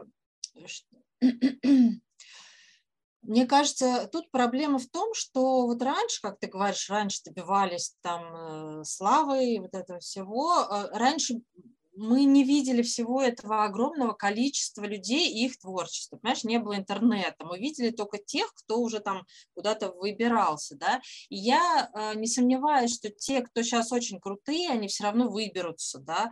Какую бы я фигню, какую бы мою фигню кто-то не лайкнул, да, все равно истинный там, э, истинный профессионал, творец какой-то, он э, выберется, и его будут лайкать там э, миллионы, да, а меня, может, там 3-10 человек, даже там тысяча, все равно это все равно тот человек истинный, там творец, он выберется, да. Меня больше волнует общая масса людей, которая вот не может творить, да, ну пускай они какие-то свои какашки выкладывают, ты не ну, смотри на них, ты, у тебя же нету, у тебя же нету цели там их куда-то вытянуть, понимаешь? Они, если сами захотят подтянуться к творцам, они сами увидят, что они все-таки различают общаются да, с ними. Вот. Меня больше беспокоит, чтобы просто обычный человек, который работает где-то там, не знаю, в офисе, вот, чтобы он еще и творил, понимаешь, вот, э, не обязательно пускай ему выбираться куда-то там и становиться крутым художником, да, но пускай у него творчество в жизни тоже будет, это, ну, такая важная штука, слишком такая ценная, чтобы от нее отказываться, потому что там я не выберусь в какие-то там художники. С этим я с тобой согласен. Но, понимаешь, в этом и есть какая-то внутренняя цен... Э, честность. Я творю, потому что у меня есть запрос на творение. И я срать хотел на все ваши, даже самые негативные комментарии, поскольку, как бы, ну, в общем-то, мне не принципиально. Я не ради этого это делаю. То есть, если бы мне нужно было бы получать положительные отзывы, то я бы, наверное, делал бы так, чтобы эти положительные отзывы вызывать. Ну, то есть, я бы, ну, как бы подстраивался под ваши ожидания, вот этот гэп, да, если я чувствую, что у меня он не пока, моего, моего профессионализма недостаточно, я буду работать в стол до того момента, пока я не смогу явить миру то, что соответствует вашим ожиданиям. Бум. Если человек делает то, что он просто хочет делать, и по какой-то причине он это размещает, то, то есть, получается, ему важна внешняя валидация. Ну зачем? Ну, то есть, как бы, вот если ты просто а. что-то сделала, ну и ты кайфанула. Вот я сейчас записываю подкаст, мы нажали стоп. Вот если бы как бы тебе, ну то есть мне нужен предлог, да, то есть как тебя позвать, подкаст, да, то есть если бы я тебе написал, слушай, давай просто потрещим без записи, ты говоришь, кто? Ну, то есть, какого хера тебе от меня надо, Марк? То есть, я тебя не знаю, ты вообще просто звонишь какой-то, может быть, ты там пранкер какой-нибудь или еще кто У меня есть предлог. Этот предлог нужен для того, чтобы тебя позвать и следующего гостя. Мне нужно какой-то создавать внешнюю информацию, ну, внешнее объяснение, ради чего что я делаю. Важно ли мне, будут это слушать или нет, абсолютно насрать. И даже если там будет какой-то говно комментарий, я понимаю, потому что действительно я не действую, не делаю это в рамках внутриотраслевого бенчмарка. И совершенно будет критика оправдана. Но когда я могу что-то делать и как бы просто получать от этого удовольствие, ну, то есть, допустим, я получаю удовольствие, не знаю, там, ну, от чего-нибудь, да, я это сделал, я не побежал в Инстаграм. Щелк, выложил, смотрите, прикольно. Ну, и если вдруг кто-то... выкладываешь эти разговоры. Да, но мне это нужно для того, чтобы потом позвать человека. То есть я, как бы, представь себе, что ты, допустим, наркоман, и тебе, чтобы вот этот флоу дофамина шел, тебе нужно создать некую вот как бы внешнюю штуку, как присоску. То есть нужен некий уровень социального капитала и доверия для того, чтобы люди шли. Потому что мне важны люди. Чтобы люди шли, мне нужно какую-то замануху. Ну, то есть какой-то социально понятный концепт. Подкаст, это же не просто как бы звонок с другом, да, без записи. То есть я бы с удовольствием, возможно, беседы были бы куда более бы интересны, если бы люди соглашались. Окей, Марк, я с тобой готов поговорить, но не под запись. Ты думаешь, я откажусь? Ты думаешь, мне важно нажимать на запись? Да нет. То есть если кто-то, вот даже если кто-то слушает, что вы поговорили бы со мной, но не хотите говорить под запись, я готов. Запись вообще не принципиальна. Вот, но когда ты как бы требуешь как будто бы внешней валидации и тем самым оправдываешь вот эту публику, публикацию своих, э, значит, ну, каких-то там творческих выпуков, да, то будь готов к тому, что полетит говно. Да, э, я согласна. Готовым надо быть, конечно, да, что полетит говно, нормально, да. То есть, то есть получается тогда, либо ты просто как бы, будучи готовым к тому, что оно полетит, просто как бы забиваешь, и ты как бы, ну, просто на это не смотришь, Тогда вопрос, зачем вообще in the first place? То есть получается, что ты будешь фильтровать, окей, говно убираем, а вот приятно я себе оставлю. Ну почему, если я увижу в говне что-то ценное, то я тоже, конечно, возьму. То есть, понимаешь, все, все через внешнюю валидацию. То есть вот э, насколько вообще получается тогда мы как общество, мы как люди, мы как индивиды зависим от внешней валидации? Очень зависит. Слушай, ну признание, оно же ну, важно. Нам вообще важны другие люди. Человек не, не выживет один. Понимаешь, это изначально природа так сделана, что человек один не выживет. Ему нужны другие люди. Поэтому нам нужно их признание. Иначе они нас выгонят из стаи, и все, мы не выживем тогда. Нас съест лев. Ты знаешь, вот, вот это очень интересная тема, как бы внешняя валидация, ее зависимость на твою э, личность. Ну, то есть, как бы вот, несмотря на то, что многие сейчас, наверное, ты скажешь, да, что я как бы, хоть и как бы нуждаюсь в внешней валидации как часть социума, но если копаться глубже, то типа меня эта внешняя валидация не меняет. То есть как будто бы ты, вот опять же, интуитивно, ты что-то сделала, получила внешнюю валидацию. Возникает паттерн. То есть ты как бы уже in, inline вот определенной модели поведения, которые максимизируют внешнюю валидацию. И ты как бы абсолютно раз начинаешь двигаться в направлении вот этого вектора своего поведения, извлечения мыслей, формы этих мыслей, форма образов и так далее. То получается, что ты продукт внешней валидации. Ну, зачем прям так сразу сводить, знаешь, к какой-то крайности? Я не продукт, но я что-то получаю. Я, я не про тебя, этого. я Нет, я вообще понимаю. абстрактно. Нет, да, я и говорю абстрактно. То есть я, я человек не продукт, да, но что-то он от этого явно получает. Но там я вот э, пью кофе, да, и я начинаю испытывать какой-то прям такой подъем от него, да, но это не значит, что я продукт продукт кофе, да, но мне становится лучше от него, мне становится... Ты, ты наркоман, кофеман.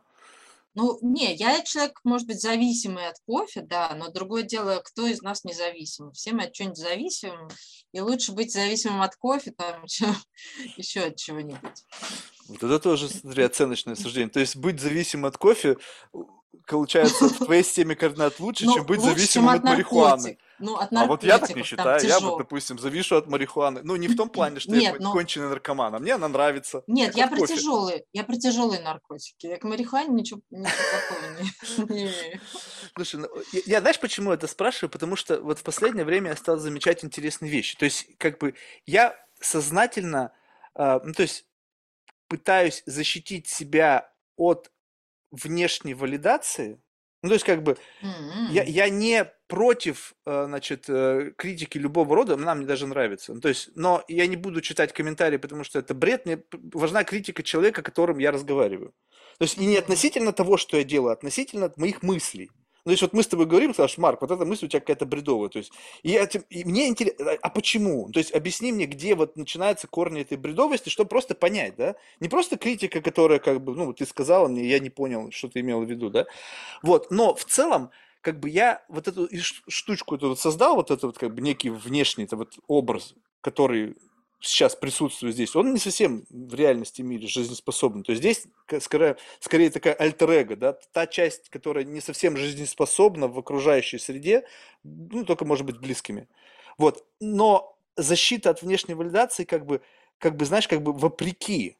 То есть ты движешься, понимая прекрасно, где проходят границы внешней валидации. Ну, то есть знаешь, ты же знаешь прекрасно, что как надо быть в обществе кем, чтобы зарабатывать максимальные социальные очки. И ты берешь и как бы забил просто на это. Просто забил. И двигаешься в этом направлении, и как бы просто про, про, сквозь вот какую-то условно такую, ну, непротоптанную дорогу. Но ты знаешь точно, что вот впереди идущих там точно нету. Ты идешь своим собственным путем. Там нету, ну, то есть, понятно, что, блин, столько людей уже ходило по всем этим тропам, сложно встать на тропу, где когда-то кто-то не ходил, но, по крайней мере, ты не идешь в потоке, когда вот эта магистраль, и ты плечом в плечу, и там сотни людей как бы идут, и ты как бы даже, представляешь, чувак недавно мне говорит, то есть я это понимаю, он говорит, ты знаешь, говорит, даже комфортно себя чувствуешь. То есть толпа как бы тебя туда повела, препятствия, там же впереди идущий, позади идущий, представляешь, такая вереница. Если кто-то впереди увидел камень, ручеек, как муравишки, знаешь, начинает его обходить. И плечом плечу, когда тебя двигают, раз ты камень обошел, преграду обошел, горку, тут тебя к ручейку привели попить, потому что ручеек, эм, поток людей очень длинный, и впереди идущие, они как бы управляют всем движением. И ты как бы находишься в некой такой сейф-зоне, когда ты вот движим вот этим потоком, где есть понятные триггеры э, валидации, где есть понятные цели, нормы, принципы, как бы все, все за тебя решили. Ты просто к ним подключаешься, говоришь, окей, я вот в автоматике поживу, ну и буду там иногда что-то там для себя выхватывать, знаешь, как бы вот в этом в потоке, ты как зомби двигаешься, раз, что-то там можно по сторонам, наверное, еще поглядывать. Они же говорят, что вот этой осознанностью занялись, там, медитациями. Видимо, в этот момент они там на полчаса там себя из этого состояния выбивают и все. А когда ты идешь как бы абсолютно вот, ну, в меньшем количестве людей, там плечом к плечу ты не чувствуешь, потому что ошибки более вероятны. Mm. Потому что ты где-то идешь, и там непонятно что, там, там болото, здесь там медведь спрятался или еще что-то. Но ты как бы готов условно к этому. И внешней валидации там совершенно никакой нету. Ну, там просто ее нету, потому что как бы там не работает, там нету... Слушай, там знаешь, какая, какая, знаешь, какая там может быть внешняя валидация? Такая, что говорят, Марк, он такой крутой, он идет вообще против течения, он идет не как все. Никто Почему? Это, это, это очень большая ценность быть не как все. Подожди, вот вопрос в том, что вот быть не как все, как цель. Ведь ты такая, как все, не потому, что ты хочешь быть не такой, как все. Это, знаешь, это как сейчас тоже модно. Быть не таким, как все. Вот пример Да, классный. Это с фильмом «Титаник». Мне просто всегда, это просто там комик один рассказывал, он классно это рассказал. Но, в общем, идея такая, что все сидят, посмотрели «Титаник», да, условно. И все такие, ой, какой классный фильм. Один сидит, смотрит, думает, блин, сейчас скажу, что классный, не выделюсь. Фу, говно. Просто так. Потому что, как бы, чтобы выделиться, да. Другой понимает, что, слушай, блин, там 90% сказали, что классно, один сказал, что не классно, он выделился. Дай-ка я тоже его поддержу, по крайней мере, я буду уже в меньшинстве, но это меньшинство, знаешь, одинаково разные. Слышь, одинаково Да, разные. да, да, да, да, да. И как бы, опа, я в эту тоже э, штуку впрыгнул. У меня нет задачи быть инаковым. Я урод внутри, моральный, условно, который не пытается себя выстроить до уровня бенчмарка. Это не значит, что я хочу быть инаковым. Это, наоборот, может быть, это мое, мое проклятие. Потому что, чтобы, допустим, быть успешным в том, что я делаю, нужно как раз-таки соответствовать, нравиться большинству. Потому а что тогда мне медиа... хочется спросить, а что тебе важно, что тебе хочется? Ты для чего идешь вот так? Блин, это не, это не хочется, это не значимо, это просто ты идешь. Но почему-то ведь ты туда идешь другим путем. Ну, потому что ты идешь туда другим путем, потому что это как бы твой путь. Ты заносишь ногу, и тут начинает, тебя начинают атаковывать вот эти все внешние сигналы. Твоя, твое прошлое, твое настоящее, твое будущее. И вот эти вот entity, иди сюда, направо пойдешь, там, не знаю, это получишь, прямо пойдешь, там, э, красавицу это имеешь, там, налево пойдешь. И вот это все. Из прошлого что-то там, надо быть всегда вот таким, там, бабушка в могиле, там, что-то, там еще что-то. И ты как бы так, так, так, стоп, ребята, тишина. Я сейчас хочу услышать, куда я хочу прийти. Мука была. Просто мука, потому что ты пытаешься найти рационал во всех этих зовах. Э-э-э. Ты просто говоришь, так, нет, выключаем звук, ничего меня в этот момент не даем. Выключаем свет, чтобы потерять ориентир. Убираем цель впереди, чтобы она тебя не манила, потому что не факт, что цель твоя. И вот в этой в темноте делаем там 5 оборотов, как в жмурке, и делаешь шаг. Абсолютный leap of faith. То есть ты абсолютно не понимаешь, куда тебе этот шаг приведет. Встал пф, в говно, твою мать. Встал в говно. Ну, ну, вот ты, ты сам выбирал вот в это вслепую идти, встал в говно, имеешь дело с тем говном, с которым ты столкнулся. Попал на полянку какую-то прикольную, ну прикольно. Закрыл опять глаза, следующий шаг, шмяк, опять говно. Думаешь, блин. То есть, ну и вот так вот. Движение куда-то, оно всегда, и как бы у него есть направление. Скажем, я хочу стать вот этим. Перед тобой раскаталась там какая-то дорожка, она не будет ровной, там будут препятствия, там такой некий будет как бы полоса препятствий, но ты знаешь, что пройдя через эту полосу препятствий, ты точно придешь туда. Ты можешь сдохнешь на этой полосе препятствий, не факт, что ты дойдешь. Возможно, эта полоса препятствий, ее прохождение намного э, сложнее, чем те возможности, которые дан тебе природой, да, там, скажем, там будет какой-то момент, где тебе нужно очень высоко прыгнуть, ты метр шестьдесят, и ты будешь прыгать до бесконечности, если там не придумаешь какие-нибудь там, не знаю, там, э, стремянку какую-нибудь, либо там будет человек пробегать, ты его там запиздишь, на него залезешь и перелезешь через эту штуку. А в целом-то, как бы у всего есть цель. Поэтому, если ты как бы выключаешь эту цель, то вот твой путь. Минимизировать внешнее влияние извне. Даже иногда как бы вот просто вот, ну, максимум внимания к тому, почему ты сделал этот шаг. Вообще, зачем ты туда пришел? Кто тобой в этот момент руководил? Ты сам? Общество тобой руководило? Какие-то мысли, живущие в тебе, которые к тебе никакого отношения не имеют? И вот чем меньше ты как бы обращаешь внимание на эти как бы внешние триггеры, тем более вероятно, что ты движешься каким-то плюс-минус своим путем. Если же ты не живешь в некой иллюзии отмены, да, что ты как бы считаешь, что это of faith абсолютно как бы вот случайный выбор, а на самом деле кто-то еще на более глубоком слою такой, то есть, знаешь, картинка в картинке в картинке. То есть ты как бы заложник вот того продюсера, там, какого-то там генерального продюсера, который тобой как бы вот через несколько слоев твоей защиты все равно руководит. То есть настолько это внутрикорневая какая-то установка, что ты просто даже не можешь до нее добраться. То есть тебе важно, чтобы тобой никто не руководил, и чтобы по максимуму избежать всяких влияний, э, каких бы то ни было людей, течений на тебя, и поэтому идти вот без, без влияния, без руководства. Либо, ну, если эти влияния, я их сам открыжил. Ну, то есть я знаю, что есть это влияние. И я осознанно делаю, да, мне нравится это. Ну, то есть вот я заложник удовольствия, такого, знаешь, примитивного удовольствия. Меня постоянно говорят, вот, Марк, есть что-то выше удовольствия. Блин, безусловно, есть, ребята. Что, я спорить с этим буду? Но мне достаточно этого удовольствия. Мне не я нужно ваше согласна. духовное просвещение. Мне достаточно вот этого примитивного мирского. Вы кайфуете от этого. И тут, знаешь, мне вот это лицемерие иногда меня это раздражает, что ладно бы мне это говорил бы Рома Абрамович. Ну, сказал бы, Марк, слушай, ты знаешь, вот честно тебе скажу, ты можешь мне поверить, я вкусил много, а что не вкусил, то надкусывал. И вот я тебе скажу, вот это, вот это, вот это точно можешь не пробовать. Потому что, ну, как бы, знаешь, ну, и то, как бы, это его субъективное мнение, да, то есть, слушай, дай-ка я тоже поднадкушу, потом, как бы, мы с тобой поговорим. Но когда человек и, как бы, и 10% удовольствия не впитал, и он мне начинает говорить, слушай, есть что-то выше, там какая-то духовная материя.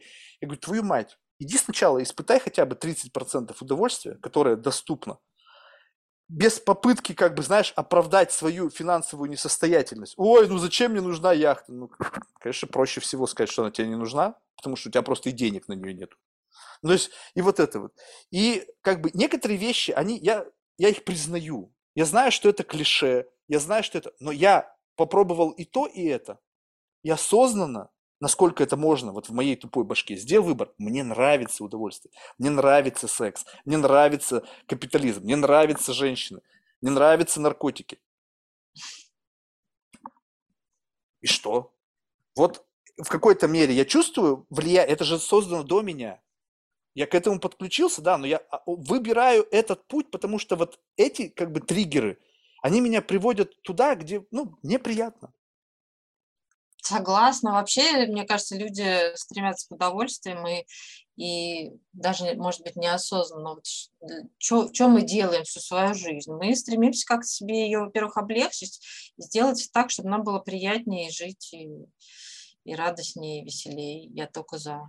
То есть ты не, ты не э, как бы стремаешься того, что жизнь можно ну, как бы максимизировать в пользу удовольствия.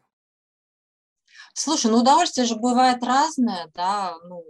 Неважно какое. Оно называет, если, если в твоей голове то, что ты делаешь, называется удовольствием, неважно, как да, к этому относятся да. другие. Слушай, ну какое-то самопознание, например, для меня тоже удовольствие огромное. Поэтому... Вот, пожалуйста. Почему нет? То есть просто люди говорят, что нет, это не удовольствие. А что это? Не, ну если тебе доставляет удовольствие самокопание, я не знаю, там еще какая-нибудь херня, там стояние на гвоздях, что по сути какой-то некий БДСМ, насилие над собой, и ты из этого что-то выхватываешь, ради бога. Но если ты делаешь это только ради внешней валидации, чувствуешь разницу?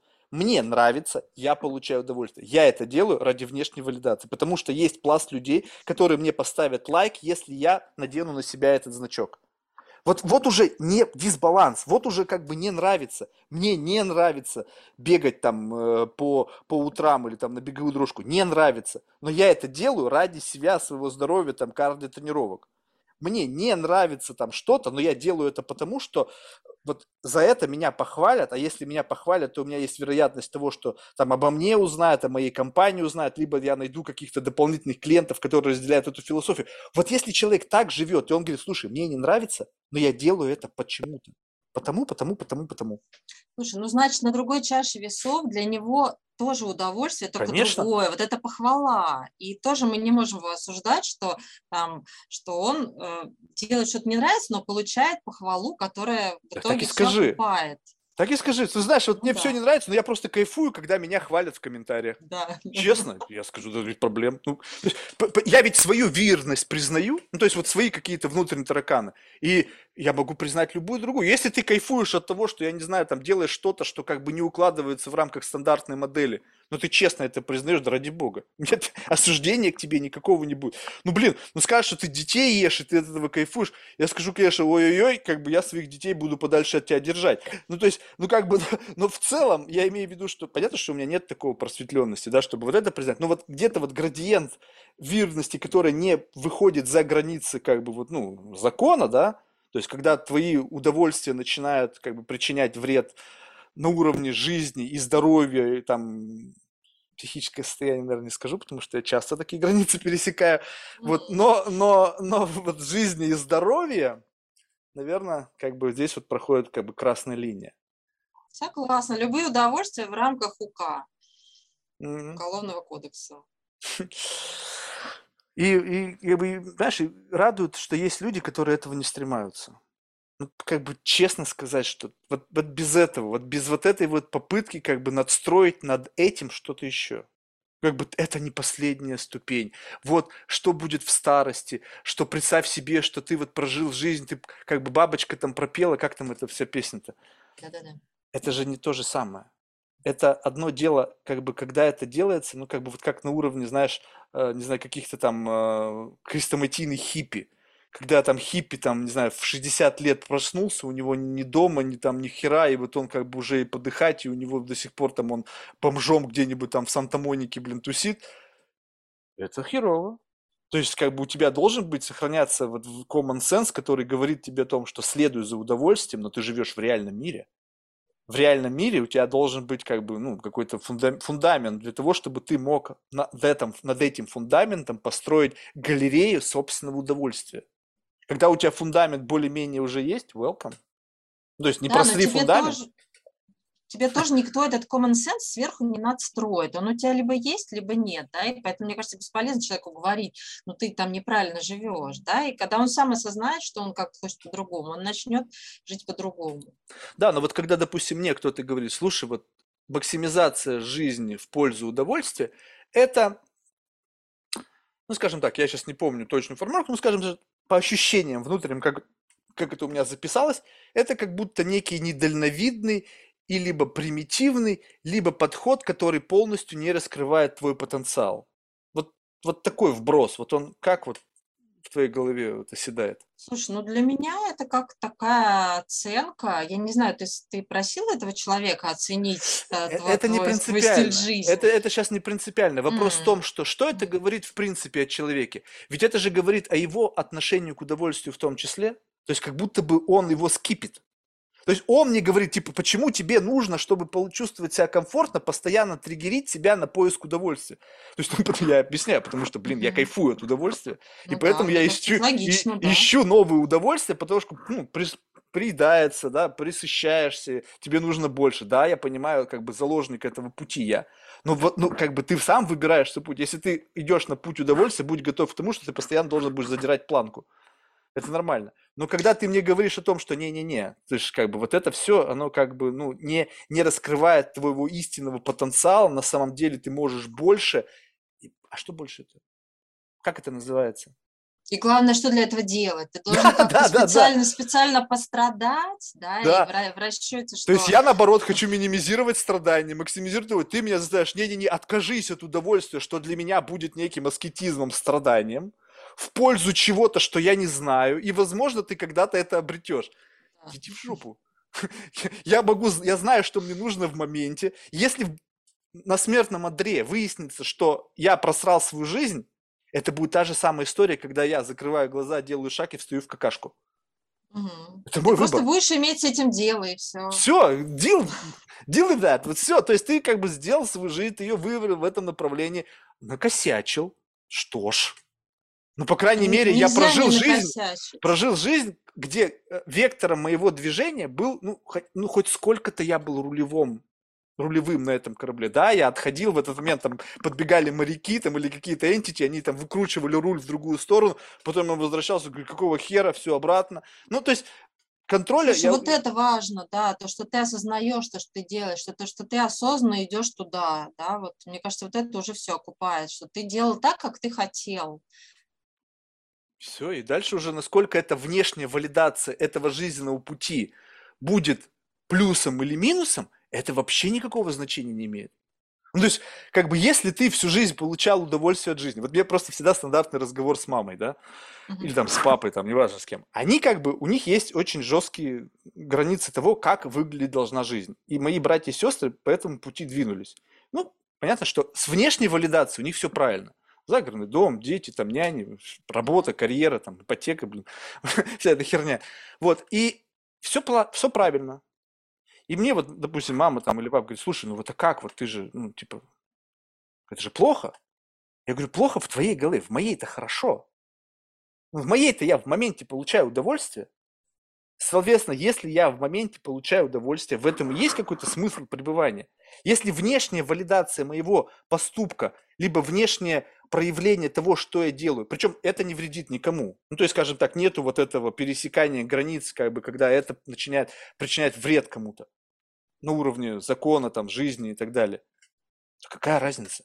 Почему я должен ориентироваться на то, что мне нужно обязательно построить единорога, а желательно еще и два, чтобы как бы изменить мир к лучшему, помочь там каким-то бесконечным количеству людей, в общем, дерево посадить, и, в общем, вот эту всю блевотину, которую вы там заранее там придумывали, и это является бенчмарком моего жизненного пути. То есть я должен сделать то, что вы от меня хотите, чтобы почувствовать удовольствие от собственного пути. Блин, да я слуга ваш. Всю жизнь следовал тому, что вы от меня хотели, принес вам это на алтарь, и потом такой сидишь, думаешь, блин, а, а я-то что делал в это все время? То есть я вам все это время служил, вы мне какую-то похвалу сказали, вот этот человек, он там послужил народу. Окей, а для себя что ты сделал? Вот для себя. Я не исключаю, что есть люди, которых совпадает. Вот опять, вот если ты инлайн, вот внутри так сложилось, что твой в рамках вот этой генетической лотереи плюс воспитание, среды, вот так сложилось, что ты действительно делаешь то, что ты хочешь, и еще это и в тренде. Ну, как бы ты удачный, удачный человек, тебе повезло. Ты родился внешне красивым, ты родился способным к обучению, ты обучился тому, что вдруг стало важно, популярно, твои черты характера накладываются на стандарты этики, ну, как бы у тебя вообще шансов на провал нет. Ну, понимаешь, да? А когда ты живешь, и ты понимаешь, что все, выходит за границы вот этого, ну, все в тебе, оно не совпадает с, с текущим бенчмарком, и у тебя получается два пути. Либо вытянуть себя до уровня этого бенчмарка, то есть изменить себя, как бы, как это модно говорить, стать лучшей версией себя, по мнению кого? Так? И тогда ты получишь социальные бенефиты в виде вот этого фидбэка из внешнего, и ты как бы будешь двигаться в нужном направлении. Либо остаться там, быть андердогом, там, каким-то там аутсайдером жизни, по мнению большинства, но получать удовольствие от того, что ты делаешь. Для меня выбор очевиден. Слушай, я, я вообще за то, чтобы опираться на свои ощущения, да, вот действительно хочется тебе или нет, потому что столько человек приходит на психотерапию и говорят, что вот я всего достиг, но мне плохо, я несчастлив, да, у меня там прекрасная семья, у меня там машина, я посадил кучу деревьев и так далее, вроде бы я все, все выполнил галочки, но, блин, мне хочется там удавиться и так далее это мы эту тему уже тысячу раз обсуждали. Это, знаешь, это внут... ментальный аудит. Ты делаешь сверку, ты приходишь, грубо говоря, к психологу, делаешь сверку. Так, вот в рамках ментального аудита у меня есть все атрибуты успешной жизни, но нет удовольствия. Делаешь шаг назад и делаешь сверку. Для достижения этих внешних атрибутов ты на алтарь положил слишком много. Соответственно, твои инвестиции не оправданы. Вот и, вот и дискомфорт, вот и сверка не бьется. То есть, получается, если у тебя органически получилась классная работа, органически получилась классная семья, органически получилось заработать деньги, и при всем при этом как бы ты никогда не окажешься у психолога, потому что ты будешь получать от этого удовольствие. Но, понимаешь, это очень сложно. Ты должен быть рожден для этого. У тебя должно быть изначально какой-то вот этот эквалайзер условно, да, вот с разными характеристиками. То есть изначально у тебя в какой-то мере должно быть ниже чувство свободы. То есть согласись, вот если у тебя задрано чувство свободы, то личное, межличностные отношения тяжеловаты. Потому что ты все время ну, будешь чувствовать... разных форм бывают отношения. Слушай, а... сейчас каких-то каких только вариантов нету. Правильно. Стоп. Если максимизирована свобода, минимизировано э, чувство ревности. Так? Не может два Ну, завышены быть триггера. То есть ты хочешь свободных отношений, но только в моем случае, да? ну Ты да, ну, будешь ну, там пример. монашкой сидеть на цепи, а я буду ходить и трахать всех, что там, все, что шевелится. Поэтому у тебя должен быть... Это все зеркально. Ты не можешь одну максимизировать штуку, не минимизировав другую. Вот если ты вот, вот это же как, знаешь, как эквалайзер, брынк, случайный выбор, само настроилось все, ну да, потом бабушка тебе тут, «Э, папа, мама там в школе там что-то давили на твой эквалайзер, они тебя чуть-чуть отбалансировали. Все. Если вот этот набор, он соответствует, допустим, быть классным отцом, это набор характеристик. Вот просто задумайся, это звучит супер, как бы, ну, цинично, но это набор характеристик. Ты должен, а, как бы, не испытывать дискомфорта в момент общения с ребенком, ты не должен, как бы, вести ментальный аудит времени. Я потратил время на друзей меньше, чем на ребенка. То есть у тебя на весах всегда должен, вы, вы, ну, как бы, ребенок быть во главе вот, вот этой всей конструкции. То есть ты не должен чувствовать себя ущербе, что ты что-то сейчас делаешь, тебе это не нравится, но как бы надо, потому что ты отец.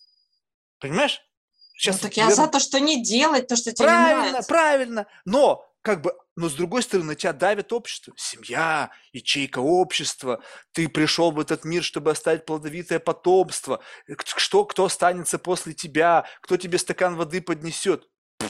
Раз, смотришь, ты уже в браке, у тебя там два-три спиногрыза, всем что-то надо, ты в этом состоянии находишься, думаешь, какого хера, ты начинаешь это менеджить. Я классный менеджер. Окей, ты научился это менеджить, но это не значит, что это перестало тебе бесить. Есть, Ну, это выбор того, вестись ли на установке общества. И все. Ну, то есть, Поэтому, если честно посмотреть на свой эквалайзер внутренний и понять, что вот, вот как бы ты для этого просто не создан. Просто не мгм, создан. мгм, мгм. Ты можешь быть им, опять же, в силу вот как бы неких внешних факторов, да, чтобы, чтобы как бы соответствовать внешнему эталону, да, или там какому-то.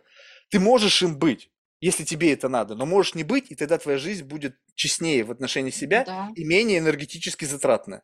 Кто-то сейчас скажет, блин, а кто сказал, что жизнь это всегда просто? Блин, так это нифига и не просто даже в этом ключе, в котором я тебе говорю. То есть, как бы получается, что там, там другая крайность. Там ты постоянно будешь сопротивляться с внешними факторами, которые будут тебя считать аутсайдером. Мгм. Ты будешь постоянно как бы испытывать это сопротивление. Когда ты приходишь и говоришь, слушай, вот мы все ориентированы на успех, а ты на что? А я на удовольствие. Говоришь, как же так? Надо же успешным быть. Я говорю, Кто это сказал? Ну, то есть я... И вот оно, и как бы внешне начинается вот это давление. Так, сколько тебе лет? У тебя есть жена? Нет, он, наверное, какой-то Вирда. Да, Вирда. Стопудово. Но как бы дальше-то что? Ну, то есть я как бы где-то не скрываю. То есть вот это все, и, и как бы любопытно, что когда ты можешь вот так построить свою жизнь, то когда кто-то другой с абсолютно, может быть, ну, нормальными такими искренними навериями почему-то хочет тебя обратить в свою веру. То есть не просто поделиться, слушай, а у меня, Марк, вот так, смотри, у меня, допустим, вот у тебя максимизация удовольствия, окей, понятно, твоя модель, твоя жизнь, твой, твои проблемы, твои радости. А у меня вот такая, я в силу того, что стремаюсь удовольствия, не знаю почему. Может быть, я как бы, ну, как я стремаюсь фотографироваться, да, условно. Я стремаюсь удовольствия почему-то. Может быть, потому что я не могу его получить в той мере. И не хочу, как бы хочу вот это, но не могу. Как бы я в себе что-то забил, и я через духовную практику нашел какой-то другой способ того, как я буду это удовольствие выхватывать. Ну, как бы, как будто бы вот как ты ни крути, во главе всего всегда удовольствие. Как бы деньги Согласна. как конечная цель, а, а что если, что мне нужно много денег, чтобы испытывать удовольствие? Я просто открываю свой банковский счет, у меня там 9 нулей, и я кончаю. Вау! Или там я захожу там в свой какой-нибудь там аккаунт, и у меня там, блин, не знаю, миллиард подписчиков, и я кайфую от этого. Удовольствие ведь всегда. Неважно, Каждый через кайфует что. от, от своего, да. Слушай, Варя, ну, спасибо тебе большое. Мы как-то, знаешь, так это, я в конечном итоге, ты опять меня как-то триггернула на какие-то мысли, то есть, знаешь, это вот, то есть, это не то же самое, что я как будто бы забыл о тебе, да, и не обращал на тебя внимания, как бы говорил, как ты это вначале так тихонечко намекнула. А мне это надо. Не, у меня не было такого ощущения, слушай, мне, мне было это, интересно. Мне это надо, потому что как бы вот этот вот как раз-таки попытка прогонять мысли. И любопытно то, что как бы вроде бы одна и та же мысль, то есть это не то, чтобы сейчас она у меня родилась, угу. но я как бы шел знакомым путем, но благодаря тебе, как будто бы я этот путь немножечко корректирую. То есть вот ту мысль, которая у меня в голове была, благодаря вот нашему, вот этому, как бы как ты, как стартовая площадка, то есть ты задала появлением с собой в кадре некую траекторию вот этой мысли, которая тот же самый путь сделал немножечко более, может быть, осмысленным, каким-то, знаешь, более яркие какие-то краски прорисовал. То есть уже идешь по этому коридору мысли, и ты как бы, о, вот раньше вот эта картина, она как-то была более тусклая. Вот ты вбросила нужные тона, Поэтому большое Слушай, ну спасибо. круто, я рада очень. А, Класс, было интересно. Опять же, знаешь, тоже у меня всегда такой вопрос. Это, это социально одобряемая оценка? Либо это истинная эмоция. Слушай, мне очень понравилось то, что можно вообще болтать о чем угодно. Вот это прям круто, знаешь, что мне не надо было быть в какой-то роли.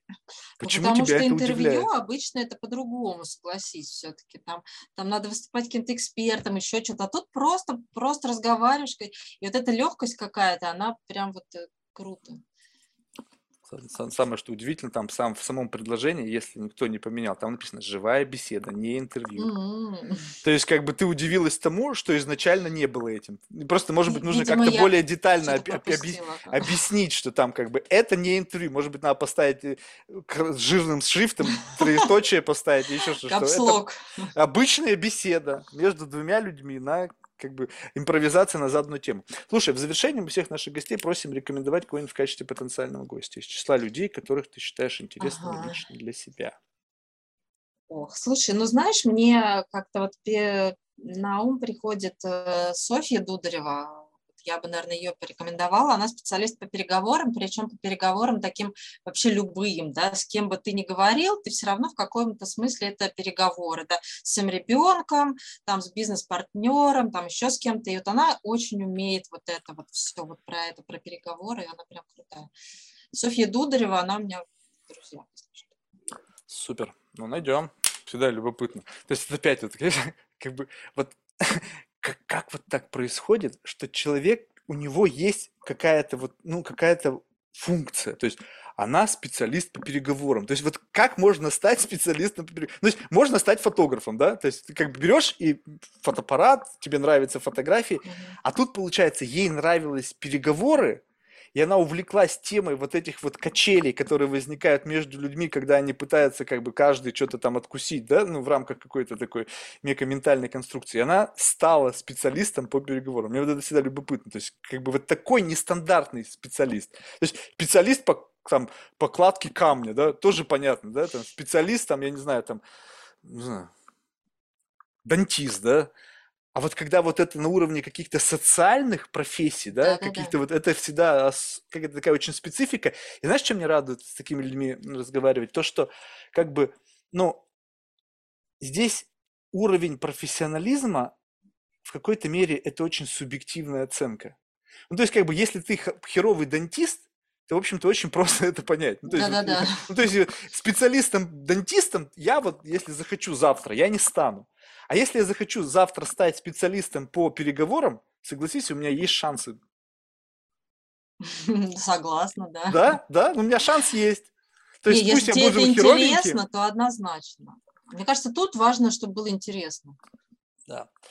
Супер. Ж, спасибо, успехов творчеству, побольше классных фотографий, побольше людей, которые в какой-то мере, то есть тоже так любопытно, что люди на самом деле, если так прям плохо сказать, что вот как, и как же, как ты для меня здесь, это просто некий триггер для создания какого-то, ну вот какого-то, для получения удовольствия.